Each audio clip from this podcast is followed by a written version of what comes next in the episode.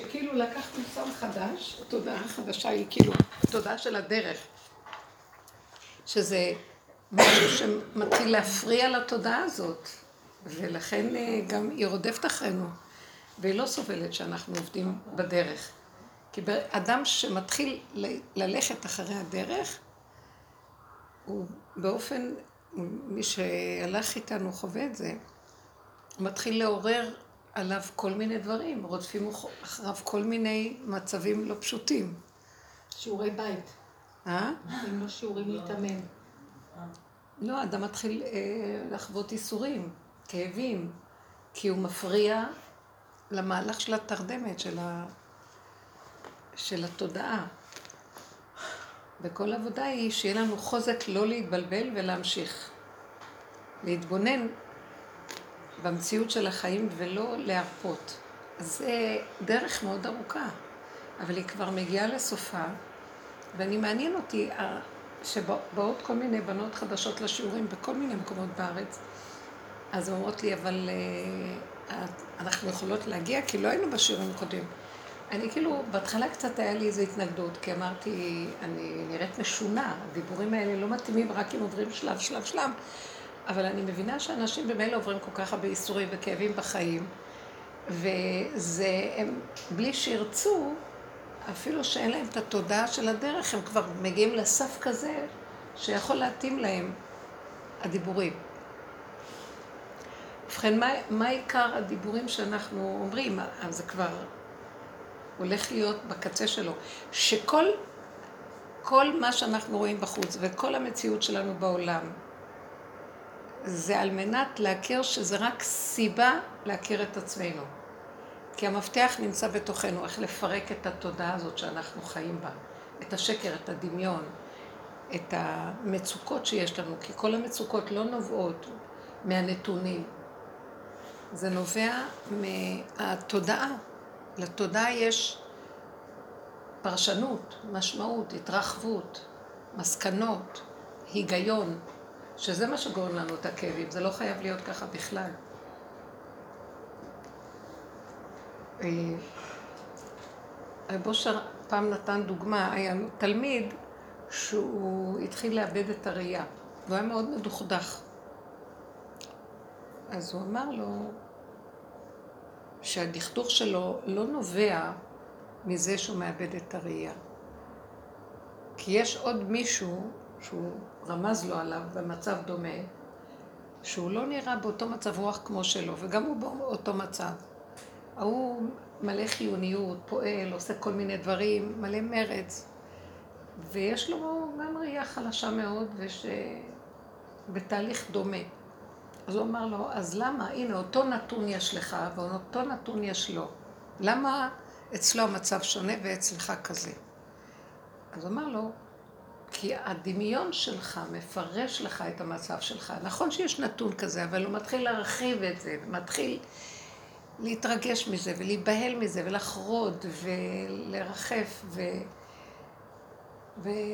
ולצאת מהנתון הפשוט, זה ירוק, זה צהוב, זה אדום. לא להתרחב. אז התודעה שלנו, תודעת עץ הדת, היא כמו, יש בה נקודת אמת. המחשבה הראשונה שמגיעה, התודעה הזאת מיד לוקחת אותה ועושה ממנה עשר מחשבות. עושה ממנה הרבה רגשות, הרהורים, בלבולים, ספקות. ואילו האמת היא שמחשבה אחת באה והיא אומרת ככה. אז כל העבודה שלנו זה להתבונן שבעצם כל תהלוכת חיינו עם ההתנסויות השונות, אנחנו מביאים על עצמנו את האיסורים. אמרת, לא. מה, בן אדם עני. יש עני ויש עני. יש בני אדם שיהיה להם אותו נתון, אין להם כסף. והם התנהגו אחרת.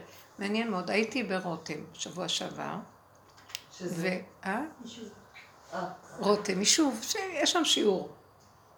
תלמידה שהייתה בירושלים ועברה לגור שם, וייסדנו שם איזה שיעור הרבה שנים כבר. והיא פתחה שם בית קפה חמוד, ממש. עכשיו, בצד היה שם שולחן של... זה מין קפה חמוד כזה, ושיש לו גם חצר גדולה. עכשיו, בצד, בחצר בצד היה שולחן עבודה, ושני אנשים עבדו שם. מסור היה להם. ומה אמרתי, למה הם עושים פה? אז היא אומרת לי, אוי, זה, הם, הם פשוט אנשים שהם הם באו והציעו את עצמם לתקן לנו את כל הרהיטים של המסעדה, כיסאות השולחנות. והם רק מבקשים שניתן להם ארוחה טובה. מהמסעדה, שיהיה להם אה, ארוחה. מה... אז אמרתי, וואי, מעניין. והסתכלתי עליהם, ראיתי את האישה, ראיתי את האיש, וראיתי שני אנשים פשוטים פשוטים, שנהנים מאוד מאוד ממה שהם עושים. הם לא רוצים שום תמורה, הם לא רוצים כסף. והם נהנים ממה שהם עושים, ונהנים מזה שיש להם ארוחה שם. יש להם שולחן מאוד מתוק שנותנים להם שם. היא אמרה לי, זה מול הנוף, נוף מאוד מאוד יפה של הבקעה, הררי מהצד השני, מאוד מאוד יפה. אמרתי לי, זהו, הם באים כל יום והם עובדים ארבע שעות.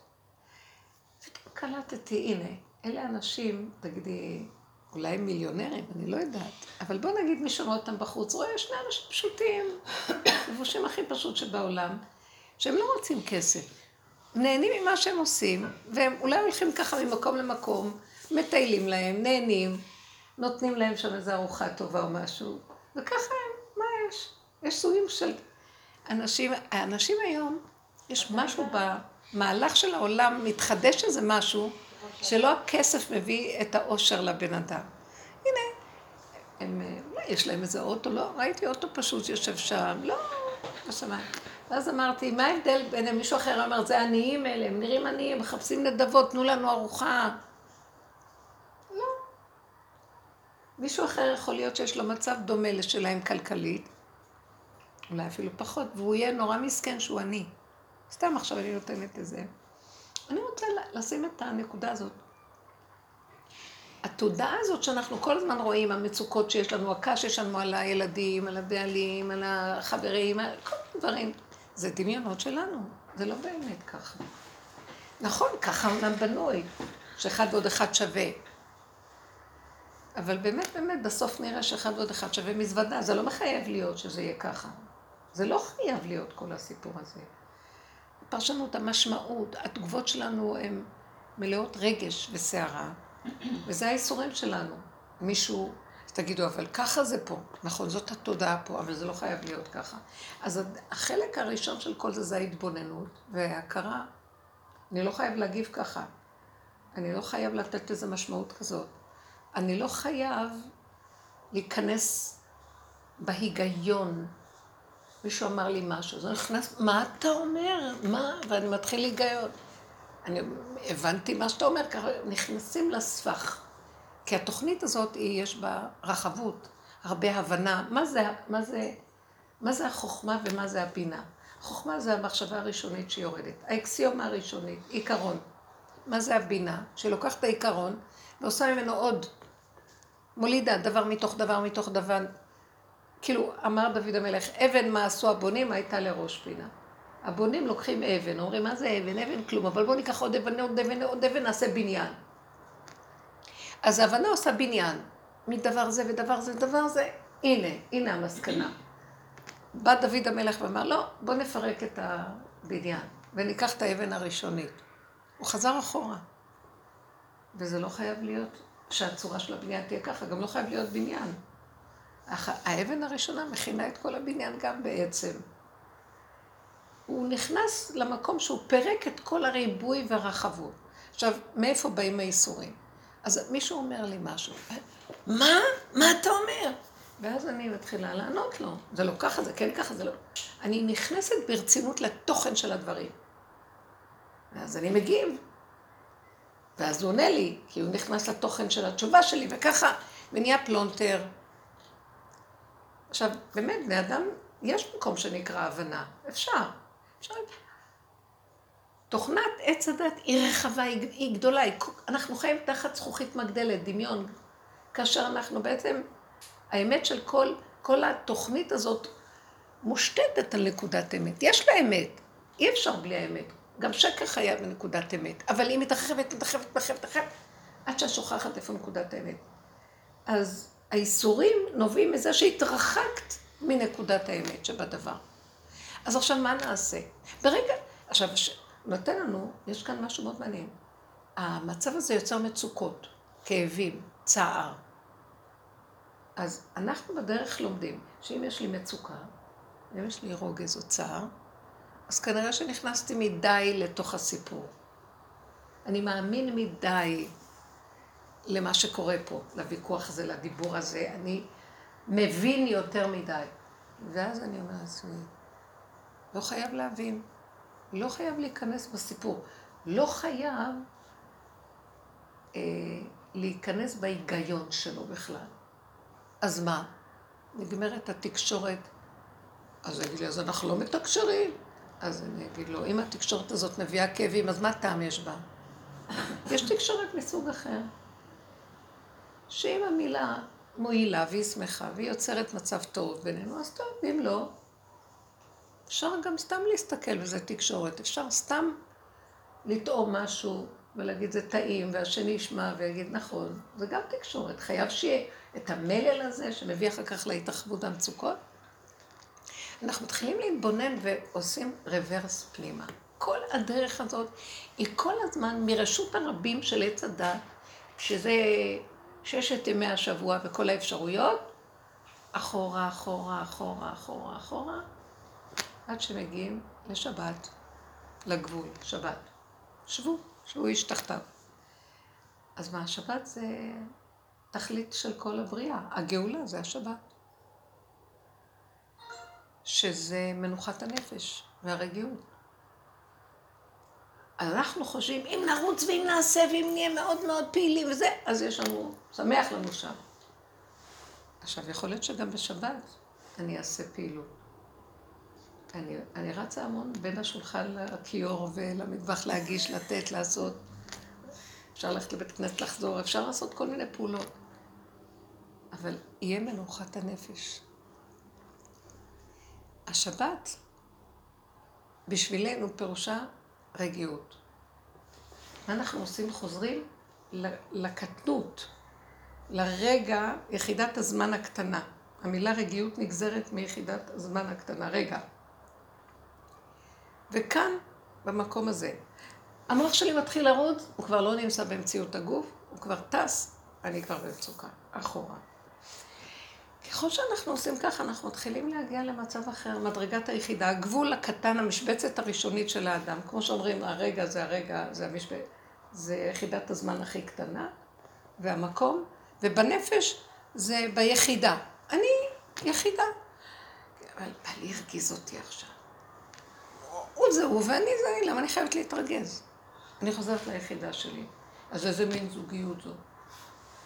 היחידה לא מוותרת על הרגיעות שלה.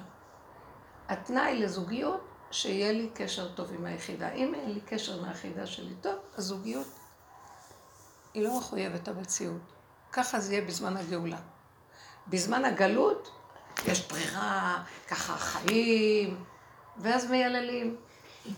נרגנים כל היום, כי ככה אנחנו רואים את החיים. אז זה גלות, זה הסבל, הגלות זה שגלינו מארצנו ונתרחקנו מעל אדמתנו. גלינו מנקודת הארציות הפשוטה, מבשרי כאן ועכשיו. ואנחנו מחפים במדרגות והבנות והשגות, ידע. אז הידע הוא טוב. גם הבנה אפשר להשתמש בה. כל מה שברא הבורא יתברך בעולמו הוא טוב. אבל שהוא מיטיב לי. שהבנה היא לא, היא לא יוצרת מצוקה. שהידע הוא נתמך ונסעד עם שאר החלקים. אבל אם יש לי פיצוץ של ידע, פיצוץ של הבנות, אז אני הולך לאיבוד. על כן כל העבודה שלנו בדרך הזאת היא לפרק את התודעה שמסממת אותנו ראשו בזנבו ואנחנו לא יוצאים ממנה. ואז מה אנחנו עושים? בורחים. ואז אנחנו כאילו מתפטרים מהמצוקות. הולכים לבלות, אה, שוברים את הנישואים, זורקים את הילדים, כל מיני דברים. וזה לא פתרון בכלל, כי היא מחזרת אחרינו, ראשו בזנבו. עוד רגע קט, תהיה לנו עוד פעם נפילה למשהו אחר, עוד רגע קט, תהיה עוד משהו. אז הבריחה לא מועילה לי. אז אני, אתם יודעים לאן אני בורחת? לאן הדרך הזאת מביאה? תברחי לרגע. תברחי לכאן. תברחי לקטנות ולהתמעטות. אל תברחי מהדבר. אז או שאת בורחת לסיפוקים ורגושים, או שאת בורחת לייאוש ולאבדון. לא זה ולא זה. יש מצוקה, סימן שעברתי את הגבול, צריכים להיות קשובים למצוקות. ומיד, הדרגה היא כמה ש... לא ללכת רחוק, עד שמאוד קשה לחזור מהמצוקות, כי כבר מתחילים להתמכר אליהם גם. יש לנו מחבקים את היגון וההנחה ואוהבים את המסכנות והרחמנות העצמית.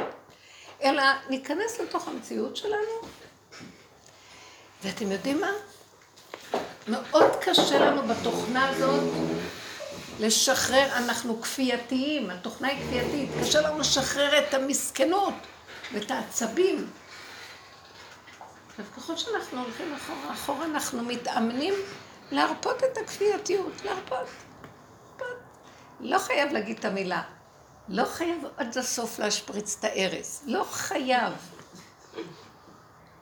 כן, אין, אין יום שלא הייתי הורגת שתיים מימין וחמש משמאל, ובזה קצת יש איזה מנוחה לסערה הזאת. זה לא עוזר. רבו חללים. רבו החללים. וראיתי שאני סכנה מהלכת. אז כל המקום אמרתי, אין. אז זה תהליך גמילה, זה תהליך גמילה מהמחשבות, תהליך גמילה מהתאווה להבין. אתם יודעים, רבו שר היה אומר שהאמת זה לא הבנה. מי שהולך בדרך, אסור לו להבין. אני אבי אבות ההבנה. איפה אפשר היה להבין? שם אני הראשונה. מה זאת אומרת לא להבין? כל הסיפוק מהבנה, סיפוק רוחני. עד שהבנתי שהסיפוקים האלה והרוחניות הזאת היא שקר. היא עוד דבר ועוד, זה מדרגות על מדרגות על מדרגות על מדרגות. את עפה בחלל. את יודעת איפה האמת נמצאת? מארץ תצמח, באבן הקטנה, ביחידה הקטנה. תראו מה ההבדל בין ההבנה לבין האמת. יש שתי ה' בשם הוויה, י' כ', ו' כ'. הה' הראשונה היא נקראת אימא, האימא, כי יש אבא, אימא, בן ובת. האימא, היא גבוהה, ולאה ורחל מסמלות. לאה מסמלת את הגובה של ההבנה וההשגה והרוחניות, ורחל היא קטנה. היא מסמלת את המלכות, את ההא השנייה, שהיא ארצית, פשוטה, קטנה, מוגבלת, היא גבולית, יש לה משבצת אחת. ללאה יש המון משבצות, כי משבצת בונה משבצת שבונה משבצת שבונה משבצת. אבל רחל אין לה, יש רק משבצת אחת. והיא קטנה ולא יכולה להכיל. ואילו האימא מכילה ומכילה ומכילה ומכילה. אז כל העבודה הזאת, כל הדורות עבדו במידת ההבנה. המון רוחניות, המון ספרים נכתבים, פרשנות, כל התורה מושתתת על פרשים, מפרשים, מפרשים, מפרשים, מפרשים, מפרשים. ספרים נכתבים, מגילות. מגילות זה משהו אחר, סליחה, זו לא המילה הנכונה. תכף אני אסביר לנו. אבל ספרים, הבנות, השגות. ואילו האמת היא נקודתית. זו בחינה של מגילה. המגילה נפתחת קצת ומתגלה קצת, ועוד פעם נפתחת קצת ומתגלה קצת, נפתחת קצת ומתגלה קצת. ויהי בנשוא אהרון. אהרון נוסע. אהרון נוסע, שימו לב איזה מעניין זה. ארון קטן, בתוכו יש את התורה, שברי הלוחות של התורה שנשברו, שזה האור הגנוז, שלא הצליח להיכנס לעולם ונשבר. שזה האמת הבסיסית הקטנה, זה יחידת האטום, שהיא מאוד מאוד מאוד עוצמתית, אבל היא יחידה קטנה. אבל יש בה הכל עוד פעם. והיא נוסעת בתוך הארון. אתם יודעים משהו מעניין? ויהי בנשוא הארון. הארון נוסע, אלה שמרימים אותו, לא הם מרימים אותו, הוא מרים אותם. הם היו סוחבים את הארון. אז הם לא היו סוחבים אותו, והוא היה כבד להם. הם רק עשו את התנועה, ועכשיו זה הניע אותם.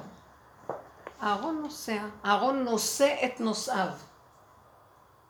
נקודת האטום הקטנה הפנימית הזאת, נקודת האנרגיה של הצמצום הקטן הזה, של היחידה הזאת, היא כל כך עוצמתית, שהיא מרימה את הכל מאליו, והכל נעשה מאליו. עכשיו, זה לא כשהוא נוסע, וואו, הוא כבר עבר 30 קילומטר. לא. הוא נוסע, ונוסע, ועוד פעם מתחדש. כל נסיעה שלו מחדש הוא נוסע. והוא אף פעם לא מגיע. אתם יודעים, הדרך הזאת, לא מגיעים לאף מקום. וכל הזמן נוסעים, אבל נוסעים ונעצרים. ומתחדשים, נוסעים. מתחדשים, כאילו מסלול חדש. זה, זאת האמת.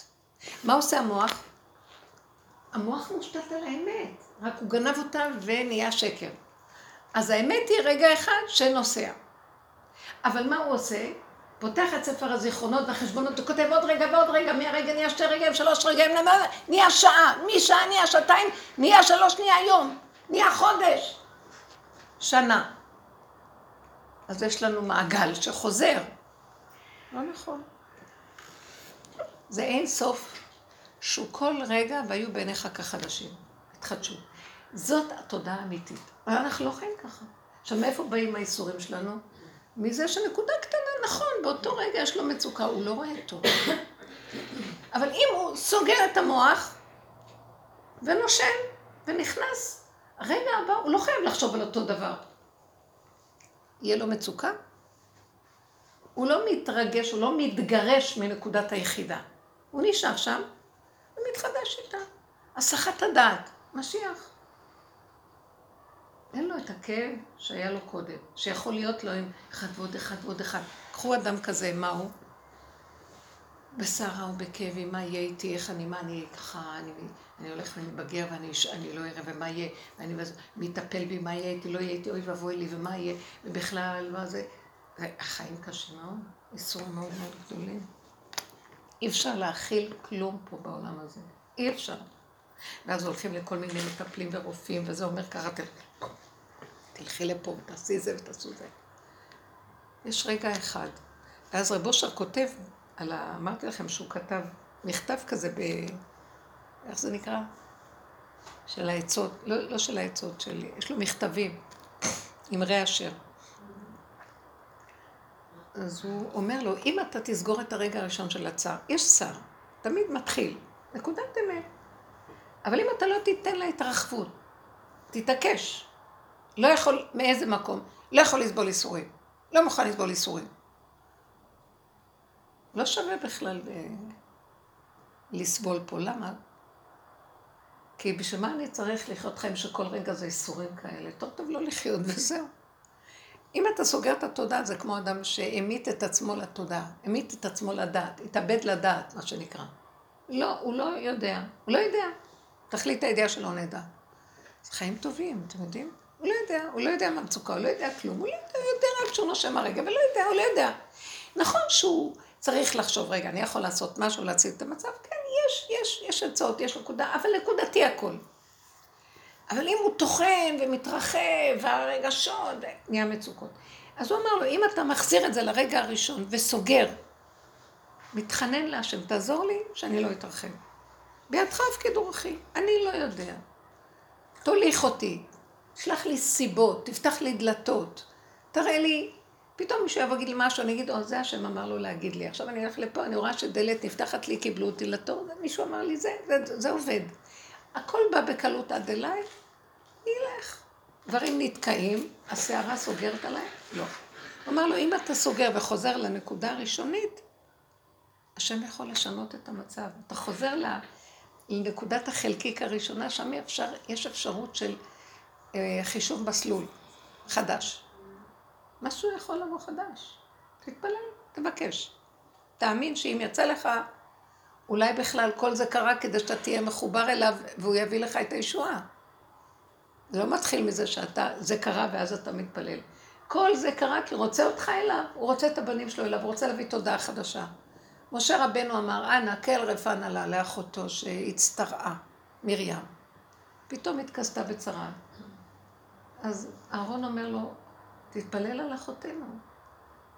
הוא לא עמד והתפלל 500 תפילות. אנא, כל רפנה לה והלך, והתרפא. הוא היה בתודעה הזאת. תודעה שאם יצא לי מהפה, כי אהרון אמר לי, כי זה סיבה. אז uh, זה גם מתקבל וזה נהיה. מה סתם אני אגיד? בתודעה שלנו זה כל הזמן סתם. כי אנחנו לא מאמינים למה שאנחנו רואים ככאן, אה, כן, יש עוד אפשרויות כאלה וכאלה וכאלה. ריבוי, ריבוי. אני רוצה שנדבר על העניין הזה של הצמצום, אחורה, ההתבוננות, ההתפרקות לתוך הרגע, לתוך היחידה, לתוך, שאני לא מוכן בשום אופן לסבול, אני מחפש מנוחה. בעלון האחרון שכתבתי, פרשת נוח, אז זה היה המוטיב הזה, שהעולם סער עליהם. אתם יודעים מה זה המבול? וזה מה שכתוב במדרשים. הם הסעירו את העולם בתאוות שלהם, בהתנהגות הקשה של הריבוי, עץ הדת בשיאו, ריבוי תאוות, גזל, חמאס, כעס, שנאה, קטטות, ניאוף, הנדסה גנטית, מין שלא במינוי, בוראים יצורים מוזרים שלא היו בכוונת הבריאה. רוע. דור אנוש, שהיה קצת קודם, קלקול במחשבות, מלא מלא שיטות אידיאולוגיות וכל מיני עבודות זרות, למי קוראים לזה עבודות זרות, מה זה? שיטות רעיוניות, רוחניות, משונות, שונות ומשונות, כל אחד כמיטב דמיונו. דור המבול היה בגוף רחבות של תאוות מידות רעות. ודור הפלגה זה רחבות בתאוות הרגשיות, שלטון, כוח, גאווה, ישות, שררה, כבוד. העולם יצא מגדרו מרוב... ואז העצה יוצא חורבן, להחריב את העולם. אין לו מעמד ומקום. הוא התפשט מדי, כמו המחלה, היא הורגת. המחלה היא היסוד של, אה, של המוח, ריבוי התאים, שאין שליטה עליהם. דרך אגב, הרבה, זה לא, לי זה ברור, מהמחקרים רואים שזה מהמצוקות הרגשיות, הנפשיות, המחלה הזאת מגיעה מהרבה, מהמצוקה והצער שהבני אדם עוברים. הדמיון מתרחב עלינו, הרגש סוער עלינו. אז אמרתי דבר כתוב בפרשת בראשית בסופו, שהשם אומר, אה, אמחה את האדם מעל פני אדמה. ניחמתי כי עשיתים. ניחמתי, אני מצטער שבראתי את העולם. ואני הסתכלתי, ומי זה השם נתן לי איזה, מהעבודה שלנו, הדרך שלנו העירה לי, שכל מטרת העבודה שלנו להגיע למנוחה. וכשאנחנו עושים אחור, אחור, אחור, ומגיעים למנוחה של איך שזה ככה, השלמה, קבלה, הכלה, לא רוצה לסבול, זה הערך הכי עליון שיש לי בחיים. לא יענה, כן יענה, לא מעניין אותי ההבנות והסיפוקים והריגושים והשלטנות והכוחנות, והראיתי לו ואני מציע, אני יותר מכולם. לא, רגיעו. כשאני מגיעה, המנוחה הזאת, אז פתאום הסתכלתי ואומר, העולם, מה שמראה המבול, מה שהפרשה אומרת, זה הפוך על הפוך, הפוך מהמנוחה. סערה שלא נגמרת, במוח, ברגש, בכלי המעשה. סערה נוראית. הפך המנוחה. אז השם אומר, ניחמתי כי עשיתים. עשיתי, העשייה שלי יצאה מכלל גדר השליטה. עכשיו, אני במילה ניחמתי יש את המילה נוח. איך אני מתקנת כל זה? אני צריך לחזור למנוחה. עצם זה שאני אגיד, טוב, זה מה שעשיתי, עולם גרוע, יצא מגדרו. לא, עשיתי אותו טוב, אבל הוא התפשט לו, והוא לא טוב. אז עכשיו, איך אני אחזיר אותו לתיקון? ניחמתי, אני הולכת על נוח. חוזר אחורה, אחורה, אחורה, אחורה. משלים שזה העולם שקרה. זה הנקודה, זה זה. עד שהוא מתיישב אחורה, ואמחה, מחייה, נהיה מחייה. נופל הדבר, נעלם. המבול מחק את הכל. אחר כך באמת, זה מחשבה שהשם... אומרים על נוח שהוא בחינת שבת. Hmm? אומרים באמת על נוח שהוא בחינת שבת. בחינת שבת נוח. וכתוב נוח מצא חן בעיני השם. למה? כי הוא, הוא לא הסכים לסעור. הוא חזר לעצמו. למשל, כתוב במדרש שנוח לא רצה ללדת ילדים. הוא אמר, אני לא... למה שאני אוליד ילדים? זה הרבה טרחה. ובדור שכזה, הוא לא הוליד ילדים. עד שהוא הגיע לנקודה שהיה לו, כאילו, כורח. הכריחו אותו, הסיבה הכריחה אותו. אבל באמת, באמת, הוא הלך עם היחידה של עצמו, והסכים למציאות של עצמו. והוא מצא חן בעיני השם, בדור של בדיוק הפוך הפוך על הפוך, הכל הולך. גם כשאנחנו אומרים על מחיית עמלק בפרשת כי תצא, אנחנו אומרים בסוף. זכור את אשר עשה לך עמלק, אשר קרחה בדרך, והיה בהניח לך, השם אלוקיך מכל אויביך סביב. התנאי למחיה, אז תמחה את זכר עמלק. התנאי למחיית עמלק, המנוחה. עמלק זה הדמיון, זה השורש של כל התודעה הזאת. זה השורש שלו. אם עשיו זה כבר ההתראות בחוץ, אז, אז, אז עמלק זה השורש, זה המנגנון. אז הוא אומר, שתנוח מכל ה... יש עבודות קודמות למחיית עמלק, כיבוש שבעת העמים,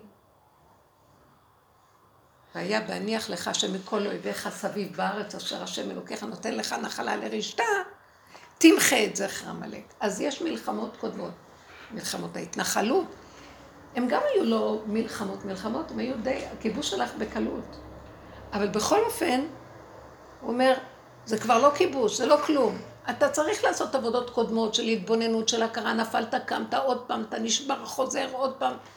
עד שאתה מגיע למקום לא מצטער משום דבר, איך שזה ככה, הכל מושלם. במקום הזה, אז תמחה, זה נמחה לבד.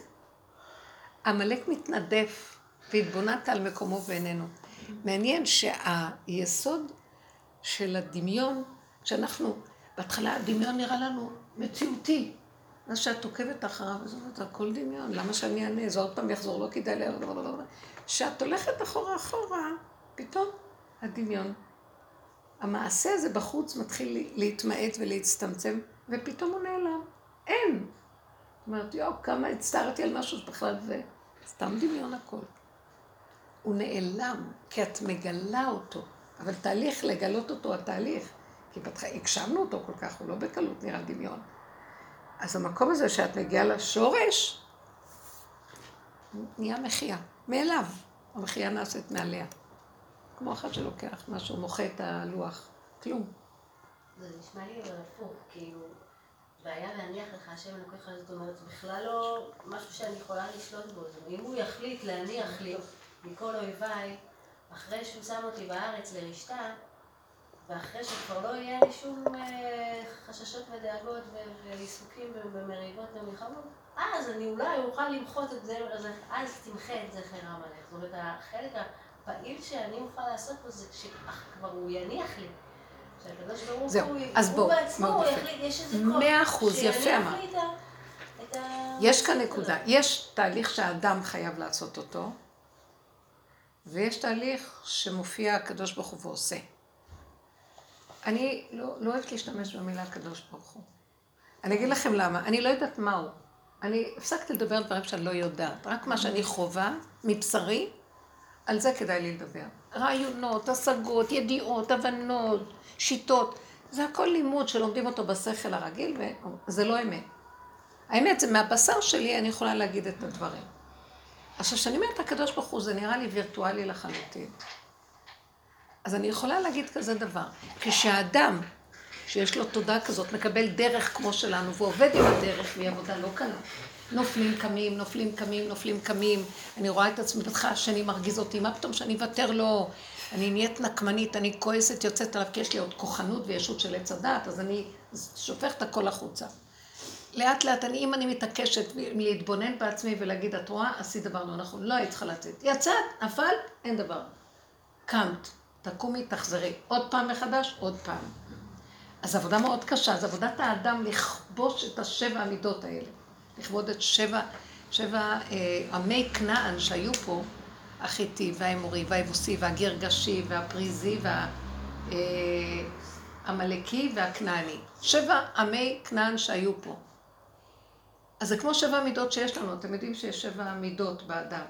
שבע בלוטות האנדוקריניות שגם כן יש, הם, הם הכל אותו דבר חוזר על עצמו. מה עם השבע האלה? אתן יודעות בכלל?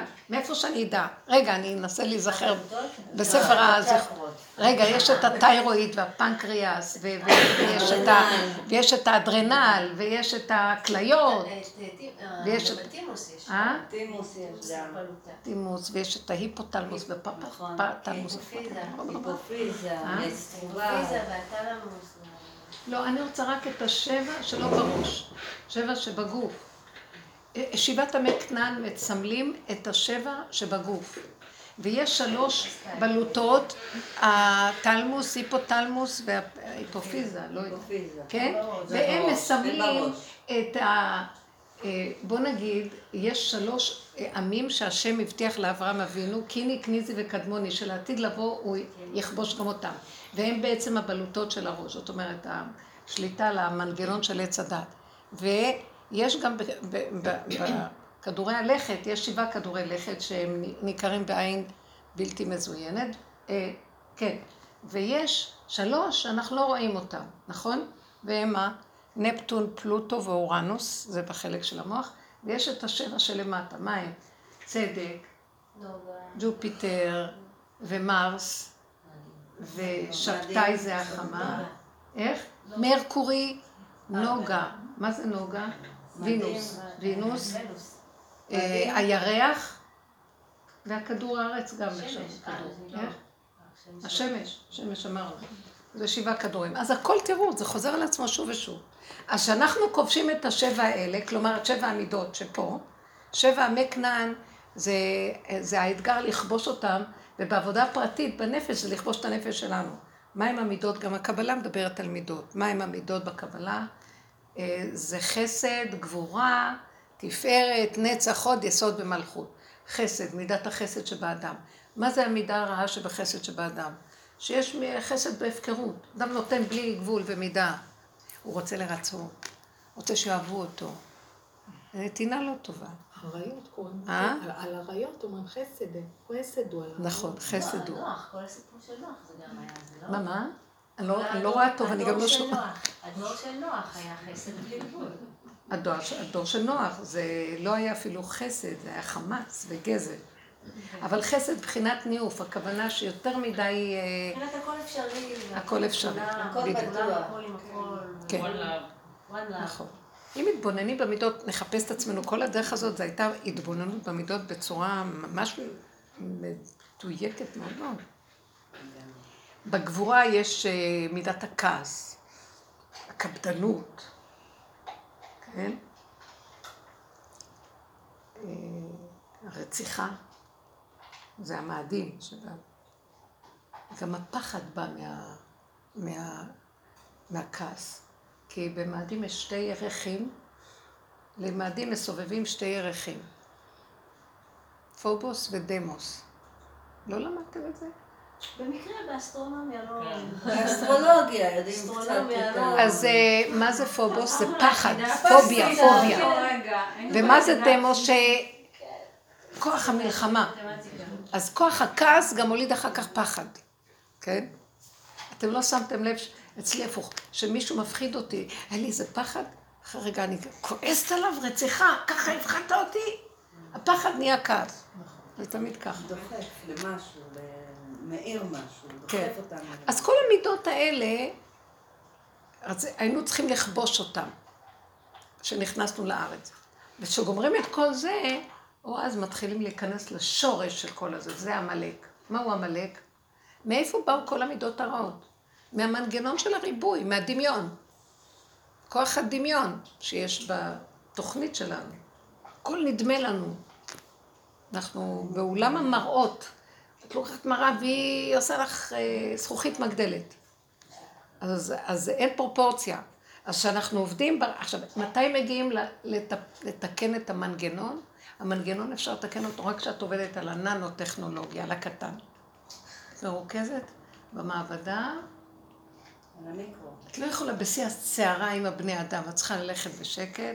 כשאת בשקט, את יכולה לראות, אוי, קפץ לי. המחשבה הזאת לא הייתה לעניין. את רואה בדקויות את עצמך. זה המהלך, אתם לא מבינים מה זה. חייבים להיכנס למנוחה. הבני אדם לא יכולים לנגוע בשורש הבעיות פה ולתקן את כל ה... אנחנו מסוממים. להיגמל מה, מהתוכנה הזאת, אם אנחנו לא נוגעים, הם לא מגיעים למנוחה. אז אני רוצה לדבר על המנוחה. זה היה רק הקדמה. זה אומר רבי ציון. אני צריכה שזה יתחמם. זה מאוד מאוד טעים. תודה. כן? תודה. רק לחמם את זה, יש מצב? כן, בטח. תודה.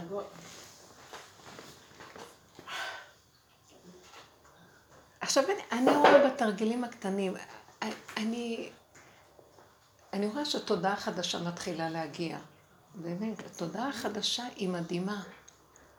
היא קטנה, היא פשוטה. היא... אה, זה בכלל איך שאנחנו חיים. בשקט. אה? בשקט.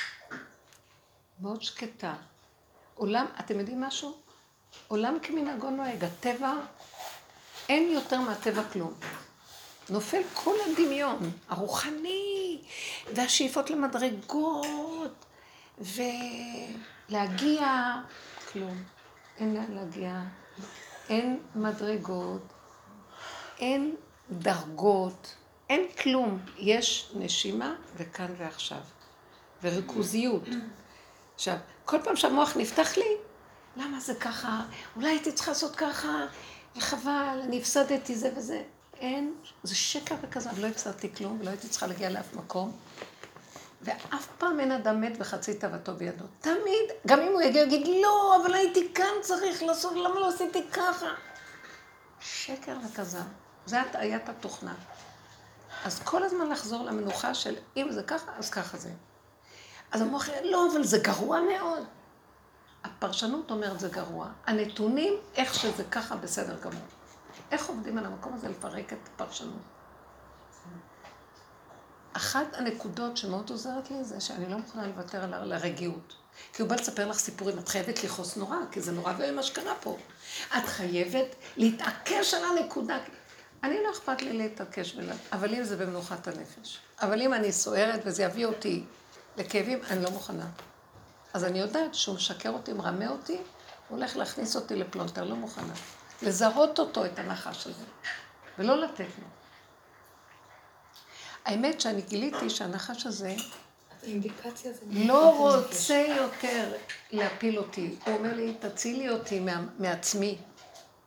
אני רוצה להצטרף אלייך, אני רוצה לעזור לך. הנחש היה משרת את אדם וחווה בגן עדן, לפני החטא. כשחטאנו, מה קרה? עכשיו, אנחנו מפחדים ממנו, מאוימים ממנו, הוא בא להגיד לנו משהו, אני אתגבר עליך. עכשיו, עכשיו הוא עושה, תגברי עליי, אני אראה לך מי יתגבר על מי. אז עכשיו עשינו אותו יותר חזק, יותר גדול, והוא תמיד מאוים ובא להילחם עלינו. אז הוא מקטרג עלינו כל הזמן. לקראת הסוף, הוא גם מתחיל להגיד, נמאס לי. כי זה לא נגמר, הוא גם מתחיל להתעייף. למה? כי הוא כל הזמן צריך, גם הוא עייף. את עייפה וגם הוא עייף. אמרתי לכם שהיה לי חלום כזה עם האריות? הייתי, חלמתי לפני הרבה שנים שאני במין מצב משונה, אני במעגל, אני באמצע מעגל, ופתאום אני שמה לב שמסביבי מלא אריות. אריות. ואני באמצע מעגל, אני נחרדתי. מה אני אעשה עכשיו? איך אני אלך, איך אני אברח מפה? מה? ואז הבנתי שאין לי לאן לברוח. אבל מה עשיתי? התחלתי להסתובב עם עצמי, סביב עצמי. אז ראיתי, אני מסתובבת, גם הם מסתובבים. אז אני מסתובבת והם מסתובבים, ואני מסתובבת והם מסתובבים. עד שהתעייפתי נורא. אני אומרת, את לא יכולה להתעייף. אה, זה סכנה, את בסכנה. אבל לא יכולתי. בסוף התיישבתי. וראיתי שכשאני התיישבתי, גם הם התעייפו והתיישבו. אז הבנתי שזה המצב, כמו שאנחנו אומרים, השם צילך על יד ימיניך. אז בין השם לבינינו יש עד בינתיים את הנחש. הוא שלח אותו כאילו, קודם תפרקי את החגורה הזאת, אחר כך תשיגי אותי, אבל ראיתי שמה שאני עושה גם הם. אם אני נלחמת איתם, הם נלחמים איתי. אם אני משתתקת, הם משתתקים. אתם יכולים להבין את הסוד הזה? לא לריב, לא להתווכח, לא להתנצח. לא, אבל אני חייבת להסביר לו, לא, הוא לא צודק, אני צריכה, הוא חייב להבין שהוא לא צודק. זה תאווה. מה יצא לך מזה שהוא... הצדק הוא דמיון, הוא נשקף משמיים, הוא רעיון. אבל האמת, שתמשיכי לכעוס וימשיך להיות מאבק ומתח ולחץ. אז בשביל מה? שימו לב איפה האמת נמצאת, ואיפה הצדק נמצא. כתוב צדק משמיים נשקף ואמת מארץ תצמח.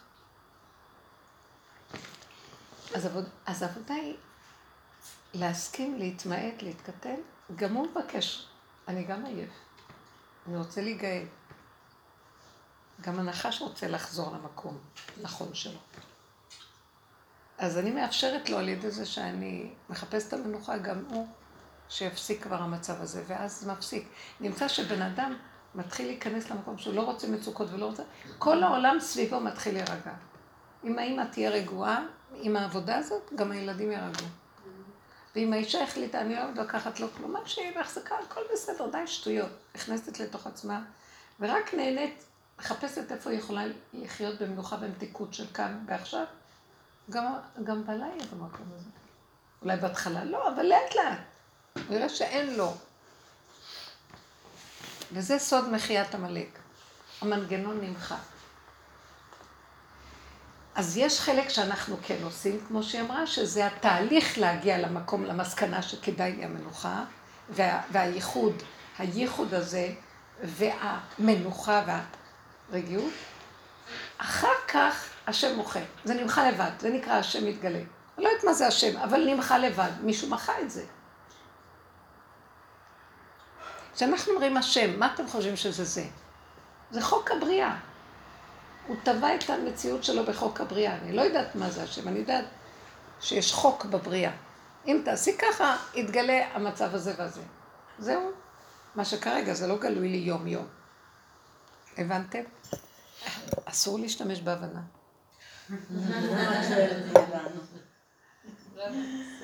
הרבה פעמים בדרך הזאת הבנות אומרות לי, אה, לא הבנו כלום, כאילו, אז אמרתי, זה בדיוק הנקודה. אה, יש פסוק שאומר, שמעי ותחי נפשך, תשמעו, זה מחלחל למקום הנכון, והתהליך עושה את שלו. השמיעה עושה את שלו. זה לא חייב להבין בשכל האנליטי. וזה קורה, עובד, זה עובד עלינו. זה השיעורים האלה, יש להם רובד שהם עובדים. אני גם, כשאני הולכת, אני אומרת, מה אמרת? לא זוכרת. ואז אני אומרת, טוב, מה שאמרת זה גם עובד עלייך, כן? פעם אחת שמעתי חמש דקות שיעור שנתתי. אף פעם לא שמעתי בחזור. חשבתי שאני אמות. לא יכול להיות שאני אמרתי. זה מאוד קשה. אז, אז אני אומרת לכם, זה כולנו נמצאים, משהו, שולחים לנו משהו שאנחנו נעבוד ונכיר, וזהו, ולכו הביתה. אבל תתעקשו עוד פעם ועוד פעם ועוד פעם. הקו המנחה אסור להיות במצוקות. שלא נעיז. זה ממש, עכשיו אני אגיד לכם יותר מזה. התהליך הזה שאנחנו חוזרים, חוזרים לאדמת בשרנו, ולא בריחוף של המוח הזה, שזה סבך של עץ בענפים שלו, בצמרת של העץ, אנחנו רוצים לשורשים, להגיע לשורשים, לגזע, לשורשים. שם יש מנוחה. האדמה היא מנוחה. הרכה באדמה היא טובה. אז כשאנחנו חוזרים אחורה, אחורה, אנחנו מקימים את האנרגיה האלוקית שהלכה, שהיא בגלות. איפה היא בגלות? בתוך הבשר. לא בשמיים היא, לא מעבר לים ולא בארץ רחוקה. בבשרנו שוכבת שכינה בגלות. מה זה שכינה? אנרגיית חיים מדהימה, שהיא לא במוח.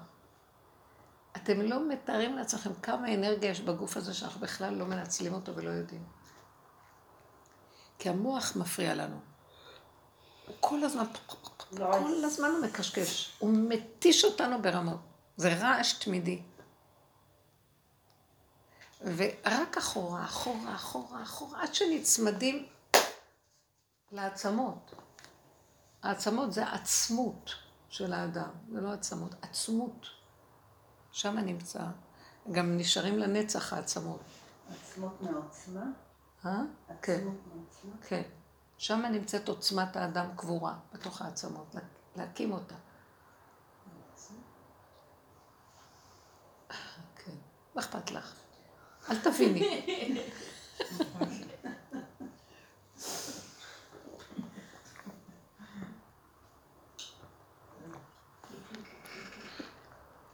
כשאנחנו לא, לא מבינים, אז יוצא הברקות. אני נכנסתי, איזה מתוקה, ילדה קטנה. נכנסתי לכאן, ואמרתי לה, איזה אוכל? היא אמרה לי, יש מרק. אז אמרתי לה, איזה יופי, מי הכין? היא אמרה, אני, אני הכנתי, אני עזרתי לאבא שלי להכין. אז אמרתי לה, את טבחית? אז היא אמרה לי, אני לא בכיתי.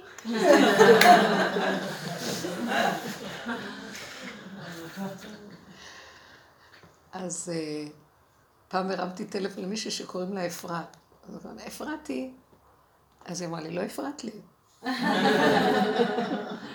הפרעתי לך? כל מיני דברים, הכל פשוט כזה קופץ, בלי לחשוב, יותר טוב.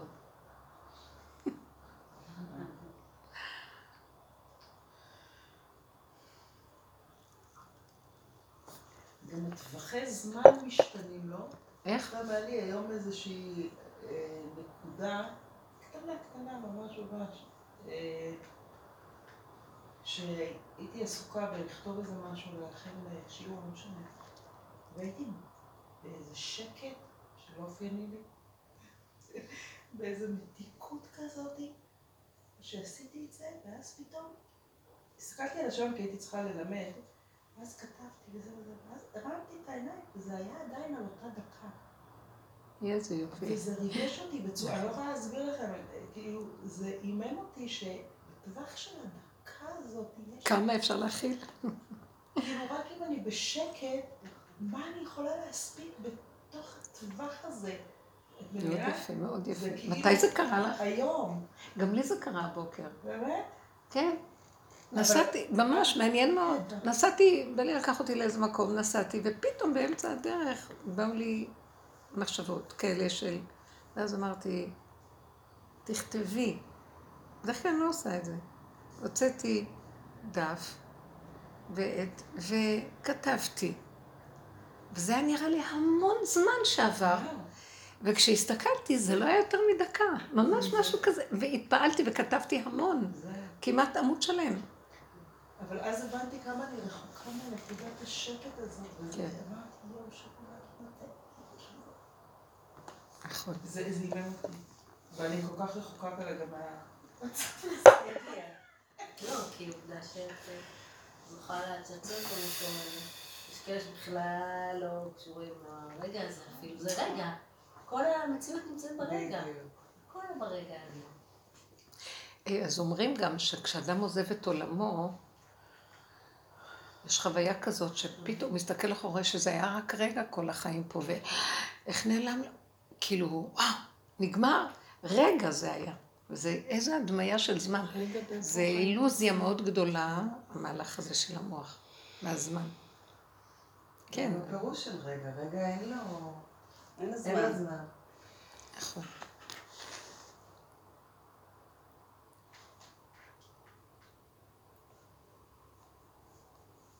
אנחנו מדברים על גאולה.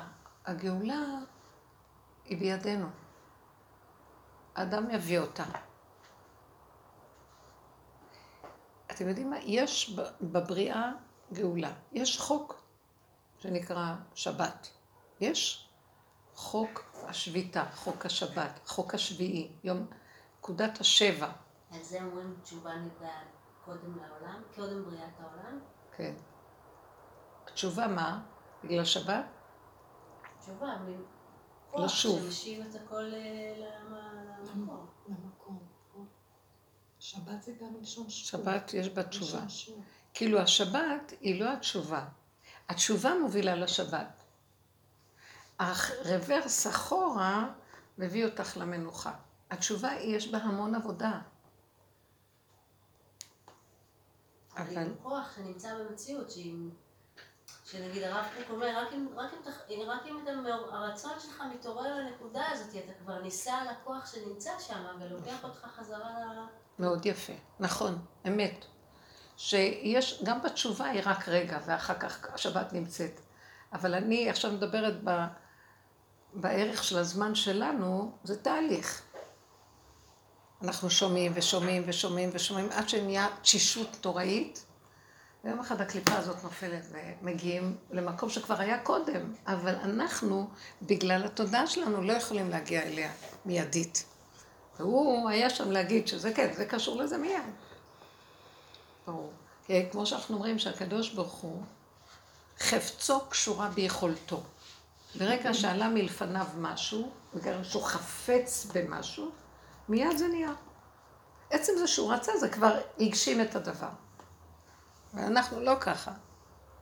בגלל התודעה שאנחנו נמצאים בה, אנחנו רוצים משהו, אוי, כמה עבודה יש עכשיו כדי להשיג את מה שרצינו. ובאמת, באמת, זה לא ככה. כי אם, הפוך, המחשבה שאת רוצה, קודמת לה שזה כבר קיים, אחרת לא היית רוצה. ואנחנו רואים את הכל הפוך. נמאס לי כבר לחיות פה, ככה. לא, אני רוצה לחיות פה. אני רוצה לחיות פה עוד 400 שנה. אבל לא, אבל לא שהתודעה הזאת תשפיע עליי, לא. אבל עכשיו זה... זה מנגנון אבל- שכנוע עצמי. אבל עכשיו יש לך צפיפות מאוד מאוד גדולה. זה כאילו, בין, זה כמו איזה מין חפיפה כזאת של, אה, נכון. של הקצה. נכון. כי- מתחבר, מתחבר החפצו ליכולתו. כי בן אדם פעם שהיה חי והיה חי אפילו בקצב אה, יותר, אה, כאילו, בלי ריבוי מחשבות כל כך. עכשיו זה הגיע לאיזה פיק של קצה. כאילו, אני מנסה לחשוב מה באמת, הרי יש איזה עניין שגם האנרגיה הזאת תגיע לאיזו סחרחרה של, של קצה. כן? הקצה מאוד קרוב. כן. כי את רואה, השבוע מתחיל, מיד נגמר. נכון. כתוב, אה, הרה ויולדת יחדיו. שלעתיד לבוא, הנביא אומר, אישה הרה וגם יולדת באותו זמן. הזמנים מתקצרים, התהליכים. אין תהליכים. בתודעת עץ הדת זה תהליכים. התהליכים האלה, זה מתיש. אבל לקראת הסוף, אם, אבל אתם יודעים מה אני חווה? שאנחנו מגיעים לרגע, אין תהליכים יותר ברגע. על כן, תקשיבו, הרגע, יחידת הזמן של כאן ועכשיו, אין לה תהליכים, כי רק רגע. אם אנחנו מתעקשים לחזור כל הזמן להווה, אנחנו מתחדשים, לא מרגישים את ההבדל. אתם יודעים, משהו קורה לי, אני אומרת לכם על דרך הזאת, מספרת חוויות. קורה לי משהו בתוך כל המהלך הזה. אני לא מרגישה איך היה כבר ראש השנה, ואיך נגמר עשרת ימי תשובה, ואיך היה יום כיפורים, ואיך היה סוכות. לא מרגישה את הזמן, זה כמו חלום. ואני זוכרת שהיה רק מתקרב אה, חודש אלול, באב. איזה רעד היה אוחז בי, ואיזה חרדה, חודש אלול, זה שק, שק. ועשרת ימי תשובה, ואיזה זה, זה ימי דין, המ- המשמעות והמובנות של המוח מעריך ומגדיל ומכביד ו... ופתאום, עכשיו הכל התרוקן, כאילו ריק, ריק, את נוסעת, המעגל של השנה נושא אותך, בכלל אין זמן. יש מושגים והם חולפים על פנייך, טיק טיק טיק טיק טיק, אני לא יודעת איך נהיה יום, איך נהיה ראש חודש, עוד חודש, לא מרגישים את הזמן. וזה בסדר גמור. אבל אין טעם בכלל להסתכל בשעון, אין שעון. מקווה שאת לא עובדת במשרד החינוך או באיזה משרד אחר, ש... שזה שיא תוכנת עץ הדעת. אלא ממש, את לא, הכל אחר, זמן אחר, הכל אחר, את נכנסת לקצב אחר לגמרי. זה מתחילים לה- להתגלגל לתודעה חדשה. ואיך שזה ככה. בואו ניקח את הנקודה איך שזה ככה. לא להתבלבל. אנשים, יש לי איזה מישהי עכשיו שהתקשרה אליי, מתחתנת. הבת שלה, היא מחתנת את הבת, ואין להם כלום. אז היא מבוהלת. ואז אני אומרת לעצמי, וואי, אין לי כוח לשאור את הסערה של החרדה שלה, מה יהיה, מה יהיה, מה נעשה, לא נעשה. אז בתוך כל זה אני רק אומרת, טוב, רוצה רק להתפטר מהשיחה, ואז, כן, ואז בא לי אחר כך, כשהנחתי את הטלפון, בא לי מחשבה. איזה אנוכית את, לא אכפת לך מאף אחד. אנשים צריכים עזרה. ואז הוא התחיל לבקר אותי, שיפוטיות, ביקורת. ואז אמרתי לו, לאט לך. נזכר, הדרך מאוד עוזרת לי. אני מבינה, היא התקשרה, השם שלה אותה התקשר, היא צריכה עזרה. מה אני יכולה לעשות? מה אני חייבת להרגיש את הצער שלה, ואיזה מסכנות, ואיזה כאבים, ומה יהיה ולא יהיה ולא יהיה. אין לי כוח. מצידי למה בכלל מתחתנים, לא הבנתי. מילא עוד יש כסף, תתחתנו, אין כסף וגם להתחתן, איזה דבר זה? לא נורא. אבל בכל אופן, כן, טוב, יש לכם. שבו לאורך ולרוחב. אבל בכל אופן, טוב, זה ככה, אני צוחקת כמובן, זה התוכנית פה, בסדר, בואו נכבד אותה. ואז אמרתי, אה, אז בסדר, בואו ננסה לראות מה אני יכולה לעזור. אבל לא, לא, כאילו, בואי תסתערי על המצב. ואחרי רגע שכחתי מזה. התקשרה אליי, מישהי התקשרה אליי, מאחת הנשים, באחד השיעורים, ופתאום אמרתי לעצמי, תשאלי אותה. ואז אמרתי לה, תגידי, יש איזו כלה שאין מה, מה את יכולה לעזור? היא מכירה הרבה אנשים, והיא בעצמה יושבת טוב. אז היא אמרת לי, כן, תשלחי אותה אליי, אני יכולה לסדר לה את זה ואת זה ואת זה ואת זה. בגדים אני יכולה לתת לה לשבע ברכות, יכולה לתת לה, אה, אני אקשר אותה למישהי שנותנת גמח כזה וכזה, זה זה זה. ועל המקום, מכונת כביסה, ועל המקום ראיתי איזה ארבעה דברים שהסתדרו. הרמתי טלפון לאימא ואמרתי לה, יש לך זה, זה, זה, אבל לא יכולתי שלא קצת להרגיש שאני סידרתי את זה. אחר כך אמרתי, תסלחי לעצמך, כי תמיד ארצה קצת איזה סיפוק מהשני שאני משהו, משהו. אבל באמת באמת ראיתי. אחר כך, כל, כל פעם אני אומרת לעצמי, אז זה לפי סיבות. אני לא, אין לי כוח ללחץ, לסערה, מה אני אעשה, איך אני אעשה, ואתם רואים, השם עושה הכל במילא. וזה יפה, זה עובד. כל פעם איזה נקודה ועוד נקודה, עכשיו אני מחפשת להם, אולי אתם מכירו. מקרר. יש לכם. מה שיש לכם תגידו, מישהו שיש לו מה. ואיזה יחידת דיור אלה לשבע ברכות, לשבת, לשבע ברכות. איפה הם גרים? הם, הם עכשיו גרים בירושלים, אבל הם יבואו לגור במקום אחר, מחוץ לעיר. אבל הימים של השבע ברכות, הם יישארו בירושלים. חמודים. לא נורא. כאילו, עכשיו תראי, אז מישהו ידוע, שלא התחתנו, מה הם חושבים להם? אז מה, הם צריכים יחידת דיור, אז שישנו אצל הסבתא, לא יודעת מה. אני אומרת, לא, יש לקדוש ברוך הוא לתת הכל. בוא נעזור, בוא נראה מה. אבל בלי דעות, בלי הבנות, בלי מאמץ, בלי עמל, בלי הגיעה, רעיון, בוא נזרוק אותו. הכל עובד לבד. איך את אמרת? הכל עובד לבד. אמרת לי קודם שהייתה לך את החוויה שהכל. אה, איך אמרת? את אמרת משהו, לא זוכרת מה אמרת. שראית שהכל לבד. אנחנו עם המוח גונבים, עם הפרשנות משמעות וזה, עוצרים את התהליך, מפריעים לתהליך לי. הכל זוז, אל תפריע, הכל מסתדר. רק תגיד, תגיד. כן, זה תקשורת, זה להגיד.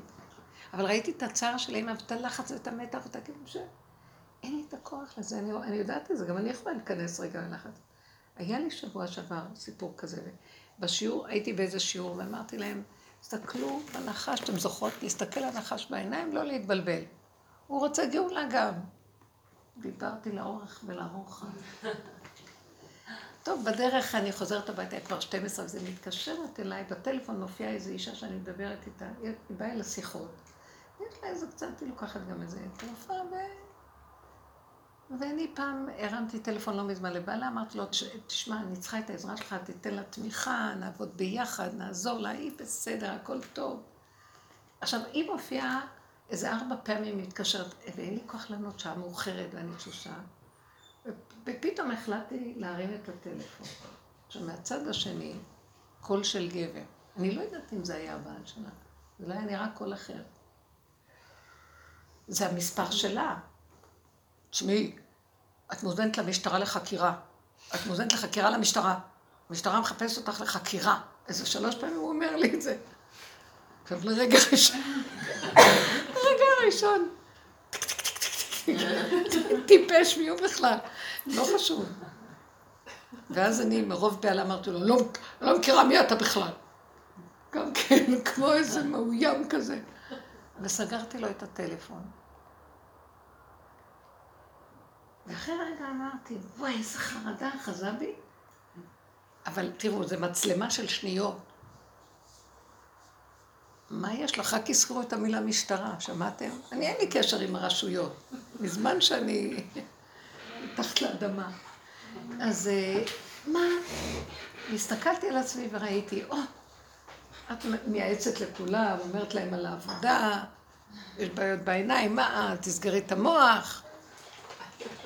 פתאום אמרתי, אני לא יכולה להכיל את הפחד הזה. הוא הראה לי לרגע, איזה פחד. מה כבר קרה? מי זאת המשטרה הזאת בכלל, ומה כלום? הבנתי שזו סיבה מהדרך הזאת, זו לא הייתה הבנה, זו ידיעה ברורה מבשרי. שכל זה קורה כדי שאני אדע שאני לא מסוגלת, לא יכולה, לא רוצה בשום אופן שאני לא מוכנה לסבול. זה מטריף האימה. ואמרתי, אבא, זה שלך. אתה מראה לי רגע אחד, הסתרת פניך, הייתי נבהל, אומר דוד המלך. אל תסתר פניך ממני, אל תשלח לי כאלה, זה עוד כאן, לא יכולה, לא יכולה, לא יכולה. אני קטנה קטנה, אני רוצה רק לחיות כמו תינוק קטן, כגמול עלי אמו, לא יכולה לסבול את הכאבים האלה, אין, לו, אין לי כוח להתגבר. מלחמות עולם עשיתי. אני, אני נולדתי, יש לי מזל מאדים, אני, מזל מאדים. כל החיים מלחמות. עד שתשש כוחי לא מוכנה. לא מוכנה. לא, לא יכולה, לא יכולה, אל תגידי, תתמודדי, לא תתמודדי, לא רוצה להתמודד, לא כלום, בשום אופן, אין, אין מציאות שאדם יכול להתמודד בכלום, זה רק דמיון. הוא מתמודד והוא מתגבר והכל, וחוזר עליו הנחש להפיל אותו. משהו לא יתואר. ואחרי, הבנתי שכל זה נשלח לי כדי שבכלל שאני לא אעז להתרחב על המצוקה הזאת ולהיכנס בה. והעליתי את זה אליו, אמרתי לו, אליך אני לא מסוגלת כלום. לא יכולה, אני קטנה, קטנה, קטנה, לא בשבילי העולם בכלל. תעטוף אותי בענני כבוד שלך ואל תביא אותי, אל תתוודע לרשות. לא יודעת למה בכלל. זהו, סגרתי את המוח, נגמר. זה היה משהו מדהים לראות איזה מתיקות, חזרתי למתיקות כאילו כלום לא קרה, לא הייתי יכולה להתמודד עם הפחד הזה. הוא הביא אותי לעוד יותר מוגבלות, כי המוח נהיה, שאת חושב שהוא עוד יכול, מתמוטט לו, ואת נשארת ממש עם הטבע הכי פשוט, תינוק קטן שלא יכול להתמודד בכלום. תינוק, צריך משהו, אם לא ייתנו לו, הוא, הוא, הוא לא יכול. ככה הוא רוצה שנהיה. אם נהיה ככה, הוא מיד מתגלה ומטפל בנו, מסדר הכל. כמו שאימא תקום לתינוק. ככה. אז כל העבודה שלנו היא הפוך על הפוך, לא ללכת בגדלות, בהתגברות, בהישגיות, רצחנות. הפוך. אתם יודעים כמה שזה קשה למוח הרגיל לוותר ולהגיע לקטנות? ולא רק שהוא יוותר, זה, כבר כל כך מותנה אצלנו, שמיד אנחנו מאוימים ורוצים להתגבר ולהיות יכולים. מאיים עלינו הקטנות, מאיים עלינו המוגבלות. ואז הוא שולח את המצוקה לתועלתנו. היא כמו קנה מידה להראות לנו, תחזרו, תחזרו, כמו איזה ווי ווי ווי כזה שאומר, תחזרו, תחזרו, אתם בסכנה. מה אנחנו עושים? נותנים כוח. זה תהליך אחר מכל הזמנים. כל הזמנים היו צריכים להתגבר, סור מרע ועשה טוב, להתגבר על הרע. סוף העבודה, כדי להגיע ללידה, נגמר ההיריון, מתחיל תהליך לידה, אסור להתגבר. אם נתגבר, זה יהיה גרוע. צריכה רק להיות ברפיון. ולתת לתהליך להתבצע בדיוק אותו דבר. אז עבודת הרפיון אחרי כל כך הרבה דורות של ישות וכוח, בייחוד בדור, המאה השנים האחרונות, זה שיגעון הכוחנות של האדם. ממש המוח גדל, הכל הכל בשיא העמוק.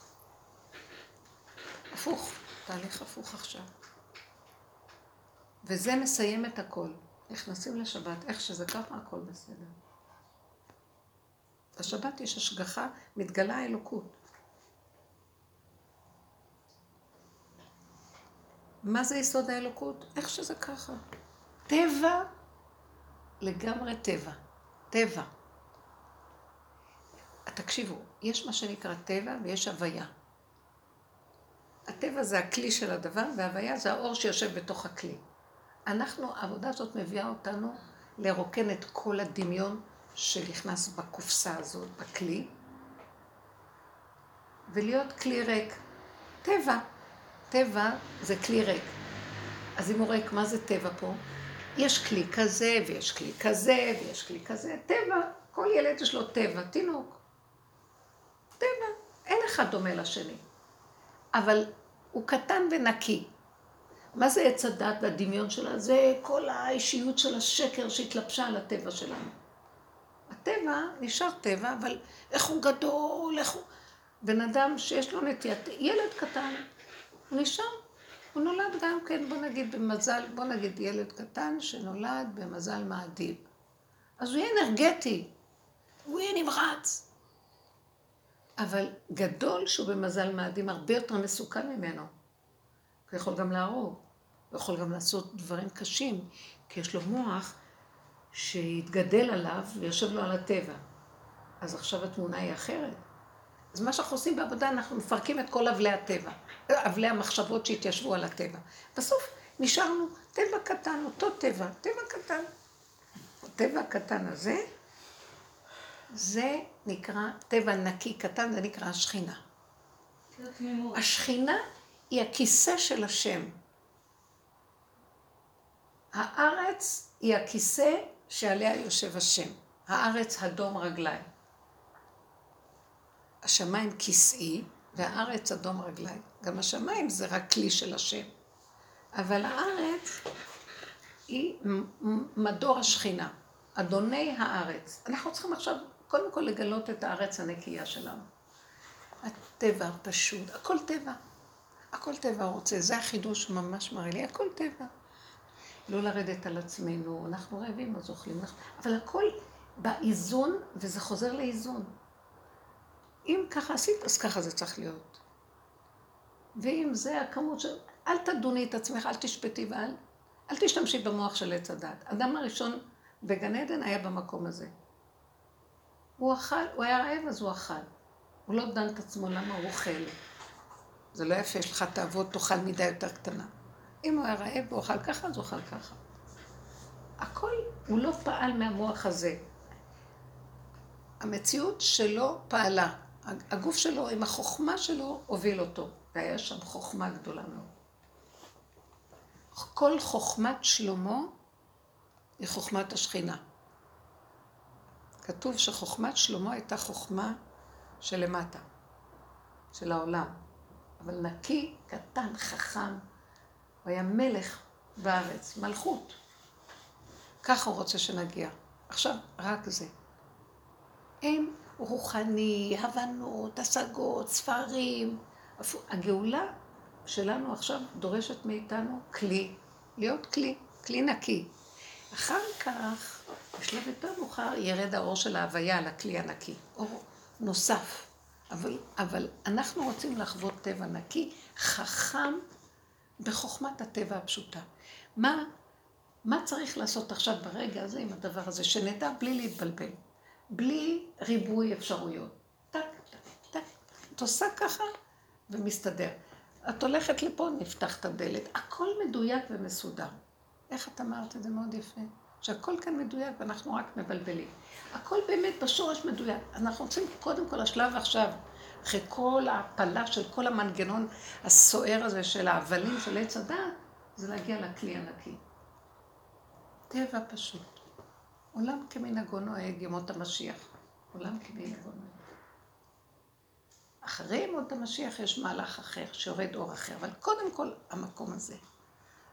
אתם מבינות? זה, המהלך. תראו איזה פשוט כל, בזמנים האלה, כל ההשגות וכל הספר, הכל ייסגר. אה, הרבות לעג ועשות ספרים הרבה. אין קץ. הקץ לא מגיע בגלל שיותר מדי כותבים, יותר מדי מבינים, יותר מדי מדברים. שקט. נתחיל לחוות את הכאן ועכשיו, את הכלי הקטן, את הצרכים הפשוטים, את הטבע הקטן, והכל יראה לנו, אני לא רוצה יותר מזה. לא רוצה יותר מזה. אני בטבעי רוחנית, וכל המדרגות האלה והכל מתמוטט, הכל. אה, באמת כתוב, כל הבניינים, כל המגדלים יפלו. זה מגדלי הדמיון. והאדיר בלבנון ייפול. רמי הקומה שמגדר אותם. זה כל כאילו רמת תמימות מאוד גבוהה. איך? רמת תמימות מאוד גבוהה. בוא לא נשתמש במילה גבוהה, היא נמוכה. לא, כי תמימות יש בה, כן. התמימות היא דבר פשוט. אבל נכון, אנחנו צריכים זה לעבוד ישר נורא המוח קשה נותן לה ציון גבוה. הפשטות הזאת. זו פשטות שאנחנו צריכים להיות כן. נורא מורכבים כדי ללמוד אותה. זו פשטות מדהימה. כאילו עכשיו את חושבת שזה נורא בשמיים. לא, פשוט. האלוקות היא דבר מאוד פשוט. המוח שלנו לא יכול להשיג את האלוקות עד כמה היא פשוטה בגלל הסבך שלו. הוא לא יכול להשיג את הדבר הפשוט הזה, זה מפוצץ אותו. את- אני לפעמים קולטת, יש לי הבזקים מה זה אלוקות. אני לא יכולה להכיל. נורא נורא פשוט. פשוט, פשוט, פשוט שלא. הפך המורכבות.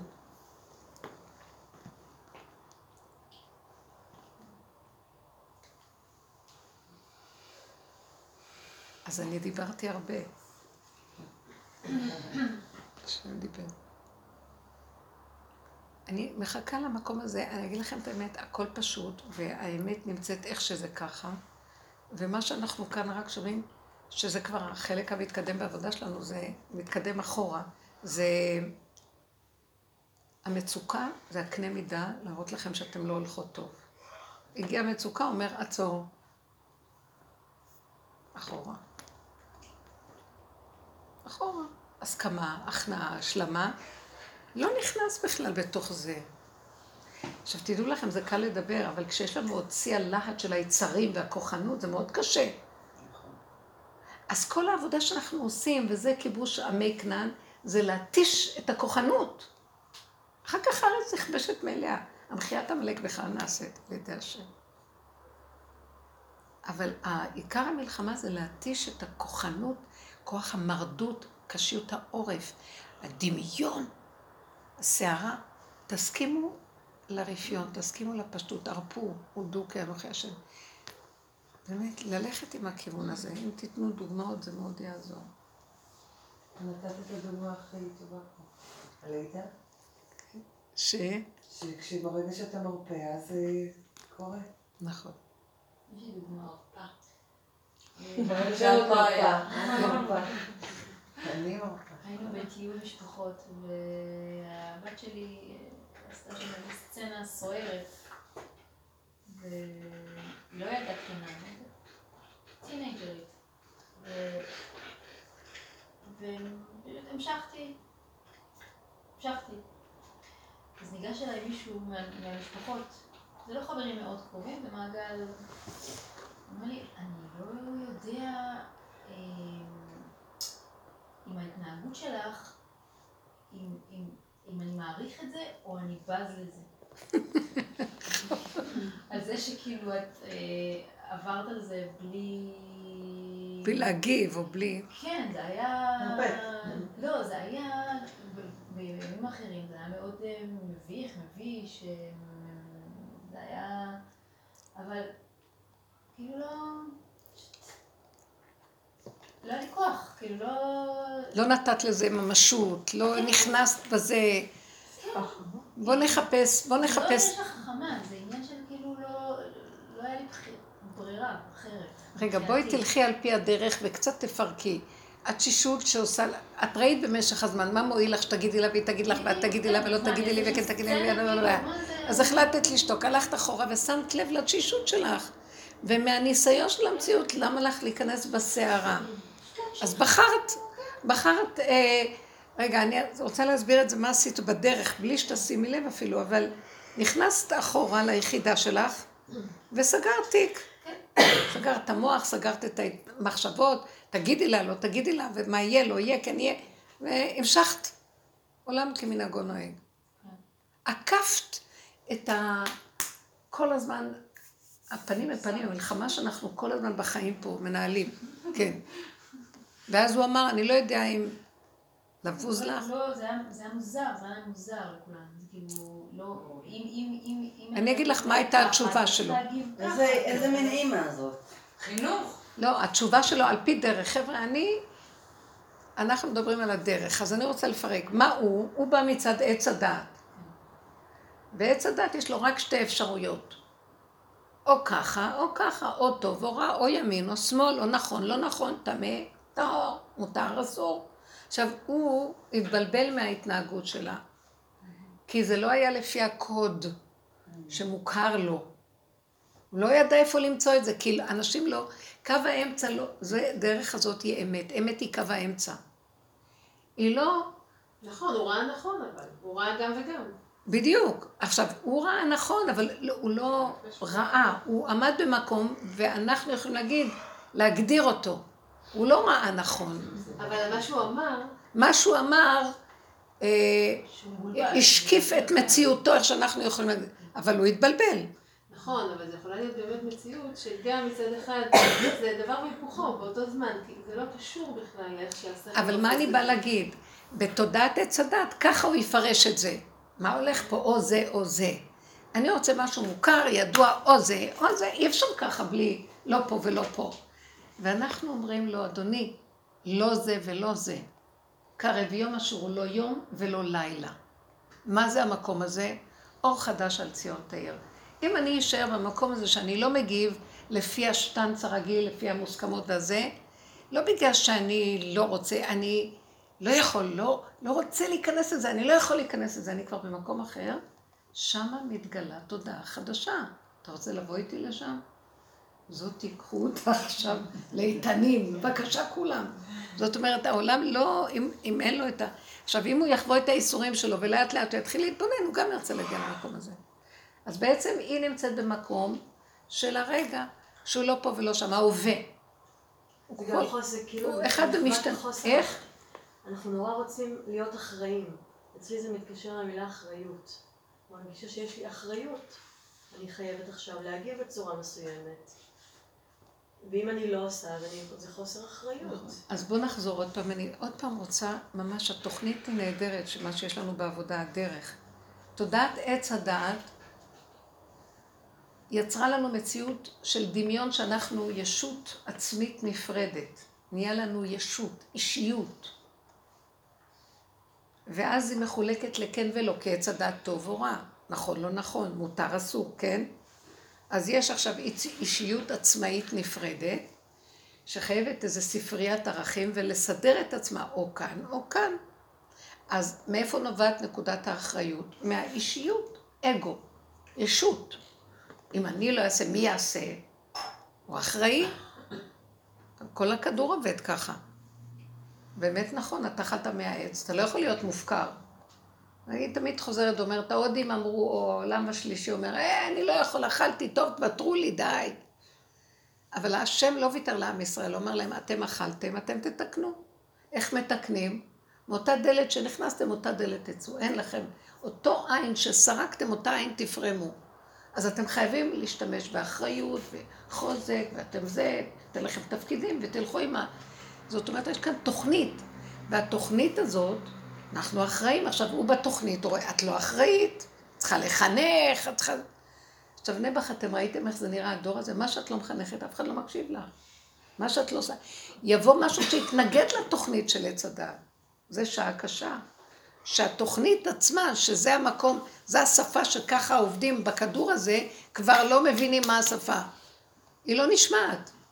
זה דור הפלגה, השם בלל את שפתם. התוכנית הזאת, הילדים עושים מה שהם רוצים, הם לא רוצים, מה שלא תגיד להם, לא יכולים, לא.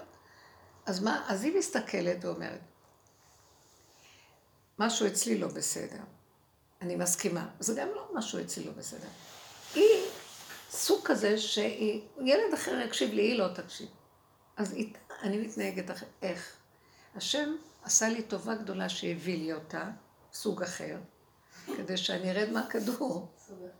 כל הילדים המיוחדים לא שמגיעים היום, לא. כל, הסוגים האלה, המאובחנים למיניהם, מזעזע, הכדור מלא מהם. השם בכוונה מביא אותם, כי הוא רוצה שנרד מהתוכנית הרגילה. לא נוכל, ואתם יודעים מה? כמה תוכניות יש בשביל הילדים האלה לטפל בהם, לסדר אותם. מה שאני רואה בסופו של דבר מכל המקצועים, שהם אוהבים לעשות ימי עיון, ומפגשים בינם לבין עצמם, ובחדרי מורים כל הזמן מדברים, ויש להם המון מפקחות ועניינים ביניהם, אבל הילדים, אין להם, אין להם תשובה, אין להם תשובה. כאילו כאילו יש איזה זה. אה? קונצרטה, נקודה קטנה אולי, אבל גם כן, אפשר גם בלי כל זה. אז למה? כי ככה זה. עכשיו, אז היא הלכה לככה זה, אני לא. הוא התבלבל. ואת את באה ואומרת, לפי התוכנית, הוא אומר לך, את לא אחראית, כי יש אחריות. נכון, יותר טוב מאשר מופקרות. אבל כשיבוא הקו האמצעי, האחריות היא כמו מופקרות. אותו דבר. זה נבלה וזה טרפה. למה? כי אין לי את האמת. קו האמצע שרוצה להוריד אותי מהתוכנה. אני לא יכולה יותר להתענג, ללכת עם הכיוון הזה. כי זה לא מביא שום תוצאות. זה חסר וזה לא נהנה, והחיים כאן שהפכו להיות בית משוגעים. אי אפשר לסבול. אז היא עשתה דבר חכם. דעו לכם שאם אנחנו נלך ככה, גם הילדה תיכנס לאיזה איזון מסוג אחר. זה בדיוק גבורה. זה עובד, הילדים האלה, הם, הם, שמניחים להם ולא מעוררים את האנטגוניזם וההתנגדות, משהו בתוכם שואף למקום הטבעי היסודי שלהם, ויש להם שם ישועה, גם בזוגיות? גם בזוגיות. הכל פועל ככה. הזוגיות היא דמיונות. אני אגיד לך למה. יש מה שנקרא איש ואישה, זכו שכינה ביניהם. קיים איש וקיימת אישה. אם האיש רוצה לנהל את אשתו ואשתה רוצה לנהל את בעלה, קטסטרופה. אש אוכלתן. אבל אם הם יודעים, הוא זה מה שהוא, אני זה מה שאני, משהו באמצע יבוא וינהל אותם, ויחבר אותם בצורה נכונה. אז זה מהות, מה המהות של חיי נישואים וה, והעניין של זוגיות. אבל מה עשו הבני אדם? הוציאו, זרקו את קו האמצע, ויש להם, אין להם רק זה עם זאת וזו עם זה וזה עם זאת, והם רוצים, מנהלים זוגיות. הם מנהלים את הזוגיות שלהם. זה נועד לכישלון ואבדון. כי הם לא יכולים, אש אוכלתן. חייבים את הגורם השלישי, שהוא קו האמצע. אז מה, מה אנחנו עושים בעבודה שלנו? אם אני חוזרת ליחידה שלי כאישה, ומחפשת לשלוט עליו, לחפש אותו, לבקר אותו, אה, או לדאוג ממנו, או לכעוס עליו, או לחשבן עליו, או לנקום, לנטור, כל מה ש... בסופו של דבר נכנסת לתוך עצמי ומנתקת קו ממה שהיה קודם. גם הוא יקרה לו משהו. בהתחלה הוא צועק, איפה היא נעלמה לי זאת? פעם היינו רבים, אין עכשיו שום תקשורת. טוב, טוב. לאט לאט גם הוא מתחיל להיכנס למקום הזה. ואז דבר מאוד מעניין קורה. יש מרחב לכוח השלישי להיכנס. כי באמת גם הכוח השלישי מפחד לחטוף מהם מכות, אז הוא בורח. פעם הייתי אצל איזה רב, רב גדול וחשוב בירושלים, לפני המון שנים. ופתאום אנחנו שומעים שבתוך החדר יש צעקות, איזה זוג שהיו אצלו. באו לרב, אבל הם התחילו לריב ביניהם. מה שראיתי פתוח, הדלת נפתחה, והרב ברח בלי נעלי בית. הם התחילו ל... זה- הוא פחד מהם, הוא פחד מהאש שלהם. זה קורה? שמה זה קרה.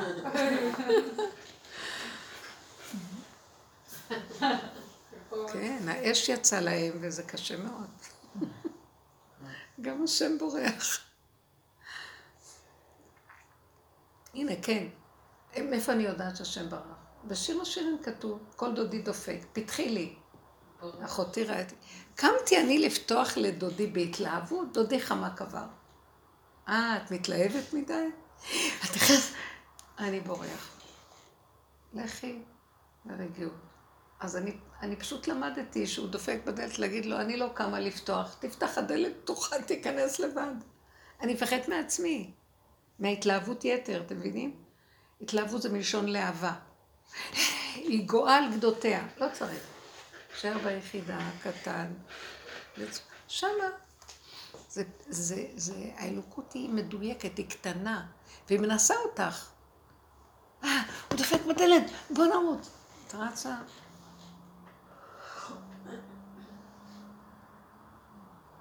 זה עוד ברוכניות. אז במריבות לא כל שכן. הוא מאמין לזאת שאמרה לו, וזה אמר לה, וזה, ומתחילים לצעוק, האלוקות בורחת. אש. אש, האלוקות לא נמצאת שם. סכנה. היחידה היא, היא ממש המקום שהוא יכול להתגלות. עכשיו, מה זה הוא יכול להתגלות?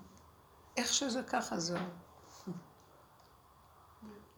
אתם מבינים? אין לי ספק. איזה מתיקות זה? אין ספק, אין כעס, אין רוגז, איך שזה ככה. זה מתוק לי, טוב לי איך שזה ככה. נכון שלפעמים אנחנו רוצים משהו יותר מזה. אבל אם אני אסכים שאיך שזה ככה ואני אחיה עם זה בהשלמה, בלי דמיונות, יבוא גם משהו נוסף, לא חשוב.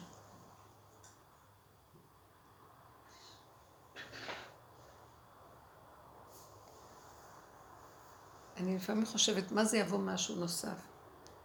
בינתיים זה אני ורוכב על חמור. המשיח אני ורוכב על חמור. זה לא עם האורות הגדולים. זה הכל, הגאולה תהיה פשוטה. אנשים רגועים, איש תחת גפנו ותאנתו, ולא יזדקקו זה לזה, וגר זאב עם כבש. מצבים טבעיים פשוטים, זאב יהיה, כבש יהיה, בלי שיטרפו אחד את השני. דבר והיפוכו, לא יהיה להם היפוך. הניגוד שלהם לא יפריע. זה, חבר'ה, תתחילו להתרגל. שמה מבקשים מאיתנו לבוא, אל תחפשו גדולות או נצורות, ולא רוחניות, ולא מדרגות, ולא שתשמעו את הקול האלוקי מדבר. אני מתגעגעת לקול האלוקי, אני בדמיונות שלי. לא, לא, לא, לא. ככה. יכול להיות שאחר כך, על הבסיס הזה, יבוא איזה משהו אחר, זה לא משנה. העיקר, שימו לב מה עכשיו דיברנו, תחזרו לטבע הפשוט הנקי. תהנו, תאכלו, תשתו. וכשחוזרים ליחידה, הכל נהיה מאוד מאוד מאוזן. לא תאכלו יותר ממה שתצטרכו. ולא תתאוו למשהו מעבר לגבול ולמידה. אז אם מופיע איזה צורך, אז הוא בסדר, ואם מופיע איזה רצון, הוא בסדר. ואם מופיע איזה צריכה, אז היא גם בסדר. בלי שיפוטיות, בלי ביקורת. איזה שלווה נפשית זאת. מישהי אמרה לי, זה משעמם, כי היא כל כך רגילה לריב ולסיפוקים שלה. ליגון ולהנחה ולכעס ולסיפוק ולריגוש ולשמחה הנוראית. זה מגעיל קצת. מה, מה? קשור לגיל. איך? זה גם קשור לגיל.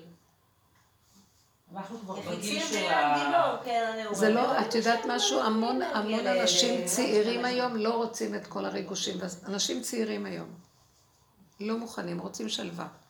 אנשים צעירים. אתם ילדים קטנים עוברים הרבה סבל בתוך נפשם מהסערות שיש בעולם. הם נולדו למצב, הם, הם נולדו לסבל, כי התוכנית נוראית פה. רק עצם זה שכל בוקר איך מקימים את הילדים ללכת לבית ספר. תקשיבו, זה... זה טראומה.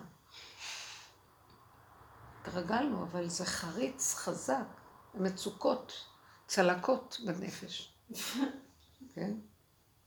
כל זה בשביל שאנחנו נפעיל את המוח של עץ הדעת, מגיל קטן. שהוא יהיה, שהוא יפעל, שהוא יפעל. אם לא, אז יאבחנו דימנציה בגיל חמש. זה הפחד שלהם. אני מרגישה איזה תהליך של דימנציה. נכון. כן, נכון, אבל... אני לא צריכה לחבר משפט בלי שיש איזו מילה שאני... ניתוק, ניתוק. איזה ניתוק?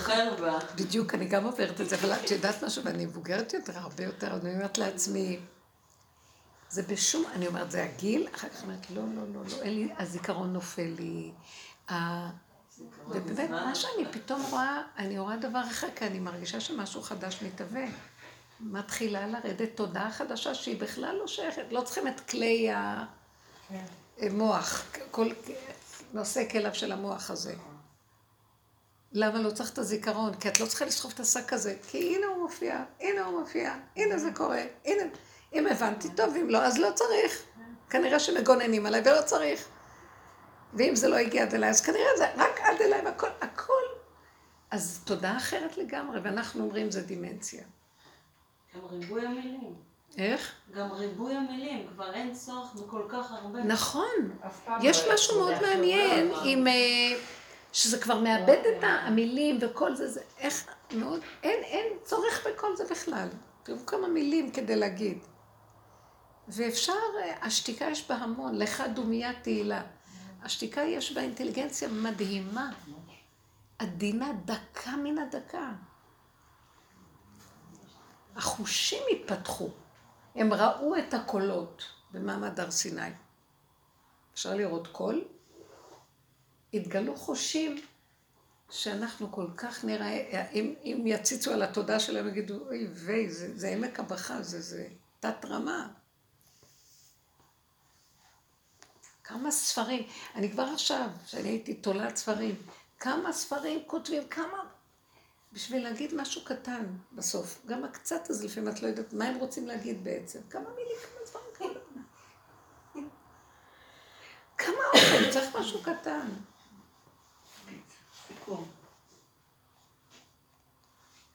אין, זה משהו חדש. אז, אז יש בזה מין תחושה, וזה מפחיד קצת, אבל מאחר ואנחנו לא סתם חיכינו לגיל, והגיל יעשה את שלו, ולכן בגילים הצעירים, הדרך מביאה אותנו למקום הזה, היא משתמשת בתהליך הזה, שהוא תהליך של זקנה, כדי לפרק ולהביא, כאילו, זה כמו תחיית המתים, מתים לתוכנה הקודמת. אותם חדשים.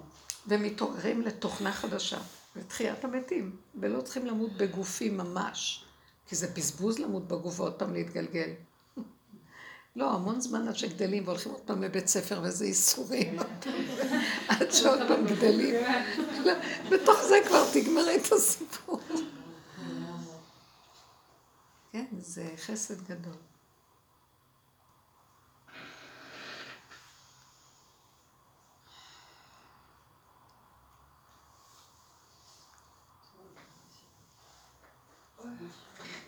בפירוש אנחנו רואים היום שאנחנו מתבוננים מה קורה בעולם, את הזילוטה של כל התוכנית של... הכל מתגלה במערומה, ואיזה דבילים יושבים על השלטון הזה, ואיזה... כל ה... כל הילדים קטנים, אנשים מבוגרים שיש להם רצון לכבוד ופרסום, כמו אני לא יודעת מה, שתאוות הממון מפרנסות, שכל ה... זה כאילו נראה אנשים שהם... איזה טיפשים. מי, מי לא מבחין שכל המערכות התקשורתיות, הכל זה שקר? אי אפשר, זה כל התוכנית מתגלה במערומיה. תוכנת עץ הדעת היא מפגרת, היא ילדותית, אין לה בגרות נפשית. אין לה יכולת הכלה, אין כלום. והכל בלה בלה בלה, הכל גירוי תגובה חיצוני, שטחי, שטחי. זה אומר מילה, הוא כבר עונה לו, אין בכלל הפנמה, אין לב. כל מוסדות המדינה והמיליארדים, וה... ומסכן האזרח הקטן מפרפר, הוא לא יכול, הוא לא יכול לקבל הלוואה, הוא לא יכול, הכל, ימצאו לו. זה משהו נורא. אני, פנו אליי איזה שני אנשים שביקשו שאני אעזור להם, אני אומרת, זה משהו נורא. אחד, אה, הוא רצה משכנתה. אז הוא, כנראה היה לו איזה טעות במשהו, אז עכשיו הבנק חרץ עליו בגלל שפעמיים חזרה לו המשכנתה. לא שלא היה כסף, הוא היה עסוק באיזה משהו אחר, אז הוא לא שם לב, לא יודעת מה זה. עכשיו, היום יש uh, הצלבה של מידע אצל כל הבנקים. פעם בנק אחד לא יודע מהבנק השני. עכשיו, הבנק הזה שסגר עליו, הוא לא יכול באף מקום לקחת, אז כאילו, מה הוא נגזר עליו? הוא את הכסף הזה נתן. זה לא, זה, אבל אחר כך אה, הוא שילם את זה, הוא אמר לי שהיה בחשבון כסף, אבל היה משהו שלא ראו מה. אז הוא אומר, עכשיו אני לא יכול, כל הבנקים כבר יודעים, ואני תקוע. ומה אני כבר צריך? עוד איזה 300 אלף שקל, ואני... והסתכלתי וראיתי, מסכן, אזרח ש... ואחר כך מישהו אמר לי שיש חוק כזה, שאם הוא החזיר את ההלוואה, נניח שתי תשלומים של משכנתה שחזרו, אבל אחרי כמה ימים הוא החזיר אותם, אחרי איזה חודשיים או משהו כזה, הם צריכים למחוק את זה מהרקורד שלהם. יש חוק כזה, שהבנק צריך למחוק את זה. לא, זה, הם לא מחקו וזה ממשיך להיות, ואז... ואז ראיתי, מסכן הבן אדם, והוא מסתובב ממקום למקום, והוא... והוא חייב עוד מעט, אם לא יוציאו אותו מהדירה. ואין לו למי לפנות. כאילו הכל עומד... וככה אנשים עם הלוואות, עם חובות, עם זה, בתי משפט נעולים. עד שהבית משפט הזה, עד שיזמין אותו עוד שנתיים, עד שזה... עד... הכל תקוע, ואנחנו... מה? אז מה?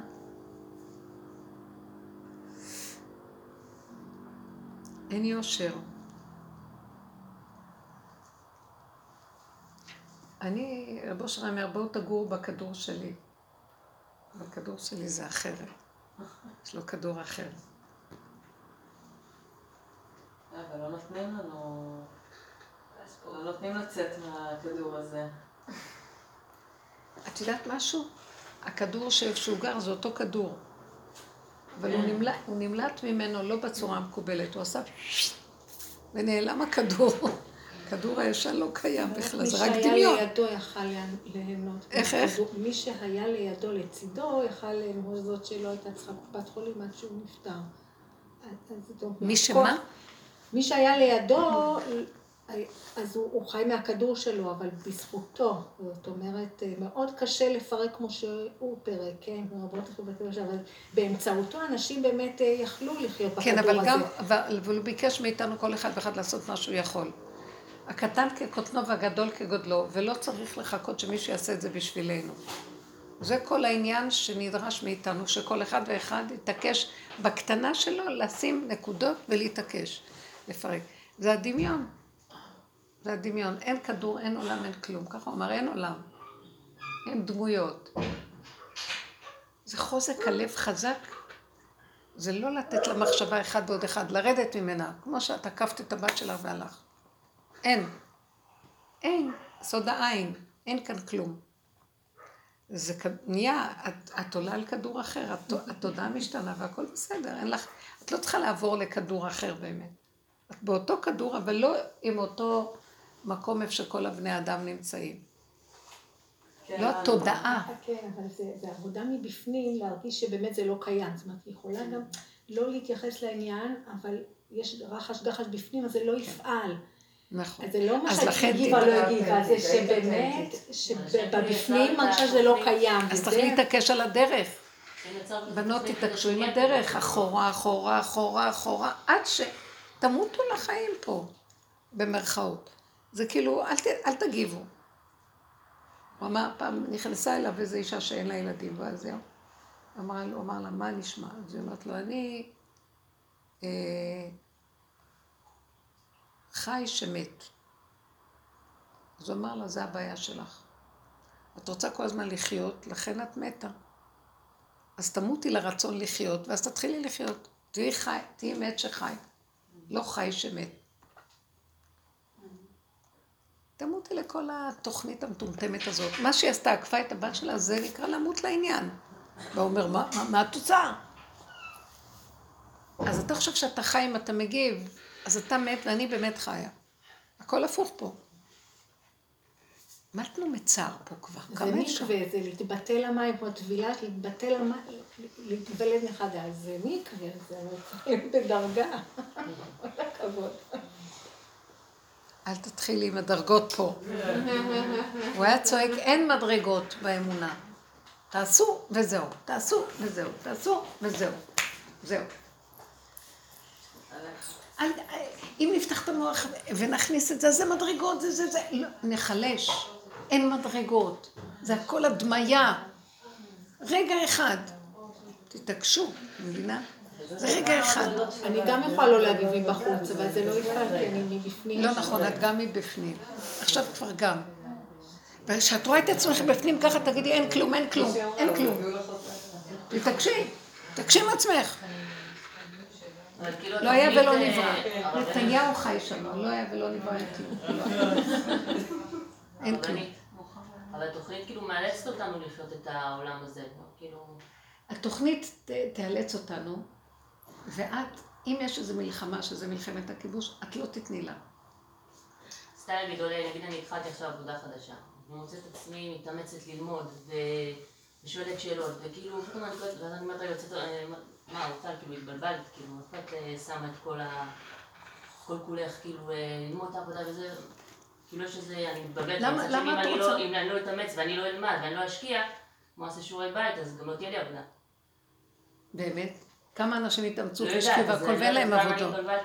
זה הדמיון שמושך אותך פה. שאם אני? אלמד, ואם אני זה, ויהיה לי מקצוע, אז אנשים לומדים ולומדים לא ולומדים. מה, זה לא הולכת עכשיו ללמוד שלוש שנים, תוך כדי העבודה, זאת אומרת, אני צריכה ללמוד את העבודה, אין מה לעשות, אז כאילו, התחלתי משהו, אז מה מפריע לא- לך? תלמדי את העבודה. אז למה את צריכה להיות לחוצה כשאת לומדת את העבודה? אני מרגישה שאני כאילו יותר מדי מתמסרת לזה, כאילו קצת אה, אולי התבלבלתי. אז אל תתמסרי. אבל אני חייבת את ההתמסרות כי- כדי כאילו להצליח, אחרת לא תהיה נכון, לא נכון. זה אם אני לא המוח, אשקיע, אז... אז- אז... זה המוח של התודה אומר לך. באמת, אל תמכרי את עצמך לשום עבדות כזאת. יופיע כוח שיעזור לך מאוד, ייתן לך חן בעיני אחרים, תעשי פה, פה, פה, ותצליחי. איך, אבל בתכלס אני צריכה ללמוד תחום חדש, אני צריכה להכיר אותו. מה? תגידי לי מה זה, מה זה. משרד החינוך. מה? מה את לומדת? מה את עושה? זה עכשיו בענף הבנייה. מה? ענף הבנייה. ואז מה את... מה את מנהלת עבודה. וואי, יפה. את את בשטח? כן, יש גם נשים שעושות... אה, יש. לא הרבה. אה, רגע, אז מה, את למדת מקצוע קודם? למדת? נגרות. כן. יפה. ואז עכשיו מה? ועכשיו זה יותר הקטע הניהולי שלה, זה לאו דווקא יצרני, אלא... אז למה, למה זה קשה? את יש לך ידע בזה? את הניהולי אני לומדת תוך כדי, אבל זה. זה עולם שלם, זה להכיר את כל איך המערכת הזאת עובדת. נו, אה, אז מה? אז רגע, בוא נגיד ככה, שימו לב. כשאת אומרת להכיר עולם שלם וזה, את לא יכולה להכיר אותו. רק רגע, ועוד רגע, ועוד רגע. שימי לב מתי מתחילה הסערה. כשאת משקיפה ומסתכלת להכיר עולם שלם, יש המון מה לעשות, יש כאן... אז את מתבלבלת. נכון, יש רגע שיש כאן תוכנית, יש זה, את יודעת א', ב', ג', ד', זה. עכשיו, בשטח את יורדת כל רגע, זה משהו אחד. עכשיו, כשאת מרימה את הראש ומשקיפה, שמה היסוד של הבלבול. שמה התוכנית פועלת עלייך, תוכנת עץ הדת. משקיפה, אל תשקיפי.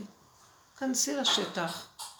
אם היינו עושים ככה, נכנסים לשטח. ואת כאילו, אתה מעל צריך לחיות את זה, ואת שואלת שאלות, ואת כאילו, את אומרת, "מה- מה אני מתעסקת? כאילו, על זה אני עכשיו אה, נותנת מעצ... כאילו... ולמה אני רוצה פרטים. את נכנסת, מה את רואה? את רואה שאת צריכה לעשות משהו, ומה את... למה את אני? עכשיו נגיד צמודה למנהל הפרויקט, אז אני מוצאת את עצמי שואלת אותו שאלות, מנסה להבין מה העניינים, מה מה קורה כדי... אז למה, תראי, אני יש לי את מנהלת הפרויקט, מנהל הפרויקט לידי. אז אני מנסה להבין מה הפרויקט, מה הוא רוצה. מה לא רע בזה? את אומרת. כן, מה רע בזה? המוח שלך בדיוק מלחיץ. את מה- היא- אמרתם בדיוק את אותו דבר. בדיוק, המוח, המוח שלך מלחיץ אותך. כן. זה לא הדבר מלחיץ אותך, כמו שאמרתי בהתחלה, לא הנתון. כי נכון, יש שטח, זה גם נחמד, את עובדת, את הולכת, פוגשת אנשים, זה מאוד מעניין, יש דברים מר- מרתקים. הלחץ הזה הוא הדמיון של המוח. אה, את רוצה להשיג, את, מטילה ספק אם תצליחי, לא תצליחי, והוא אומר. ואז זה חוסר ריכוז, ואז הוא מדבר ואת לא קולטת, ואז את אומרת, מה הוא אמר, מה הוא אמר? אל תלכי ככה בכלל.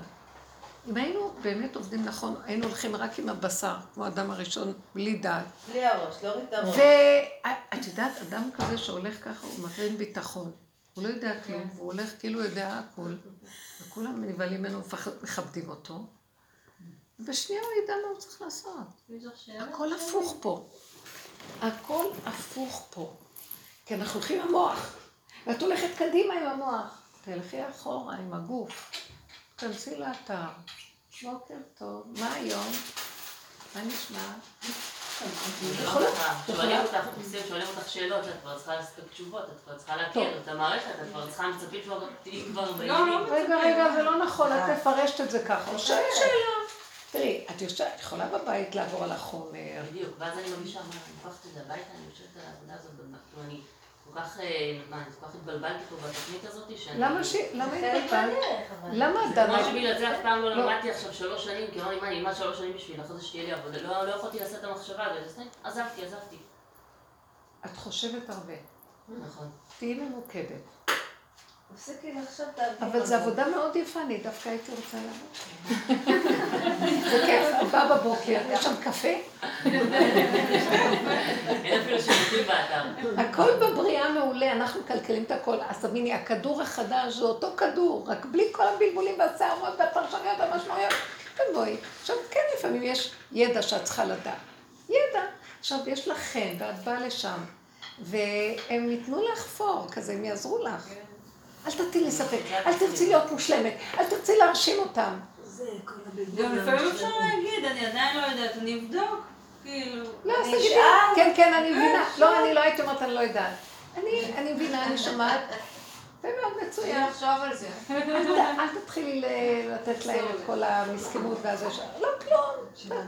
ותראי שיש גורם שאת לא שמה לב אליו, וזה הקדוש ברוך הוא, זה השם יתברך, השכינה איתנו. כשאנחנו רגועים, היא מתגלה ומנהלת אותנו. פתאום מישהו יבוא יעזור לך, זה ימצא חן, את תמצא חן בעיניו ויגיד לך, את לא מבינה איזה סייעתא דשמיא, זה לא סייעתא דשמיא, זה השם בכבודו ועצמו. הוא לא יורד מהשמיים, מבשרך קם. תתעקשי לא לתת למוח להסעיר אותך ולבלבל אותך, תתעקשי עם זה. הכל בסדר, תרשמי, תתפללי, תגידי, השם תעזור לי. שכינה קדושה, תדברו, תעזרי לי, תני לי חן, תקימי אותי, הכל בסדר. הכל מיושב, הסערה לא נותנת. מבינה? הדמיון מקפיץ אותנו על העץ, אל תלכי, לגזע, לשורש. אבל זו עבודה, זו הכרה שצריך לבנות. זה. מבנה חדש של הכרה. אה? אי אפשר לבנות אותו ביום אחד. נכון. זה מבנה שככל שאתה יותר מקשיב לעוד עוד, עוד רזול, רזולוציה כזאת, שאתה פעם שומע את זה מזווית כזאת ופעם מזווית, ולאט לאט עם השנים, פתאום הדבר הזה הופך למבנה פנימי, שאפשר להתנהל. אבל אני אגיד לך משהו. אחרי אני 20 שנה של משרד רגע, החינוך, רגע, רגע, רגע. שההישגיות, להצליח. לא, לא, לא, לא, לא. זה- אני רק רוצה להגיד לך שהיום, זה מה שנחזור. לך. היום מגיעות בנות לשיעור, שהן כל כך כבר, הדור הזה מותש ואין לו כוח שהדיבור ייכנס בו, וזה כבר יעשה פעולה. לא צריך זה עשר עושה. פעולה, בטח שזה עושה פעולה. אני רק אומרת שזה גם צריך זמן לבנות את הדבר הזה. לא, זה חדש. כן. אם תאמצי את הנקודה הזאת של מנוחת הנפש, זה לא הפקרות. תפתחי את הספרים, תראי מה שאת צריכה מזה ותבואי. תבואי, עם- תבואי עם עצמך, אל תבואי. את רואה את כל העולם ורק את עצמך. תראי אל תראי אף אחד. אל תראי אף אחד. אל תראי אף אחד. הם יתחילו לראות שאת קיימת רק.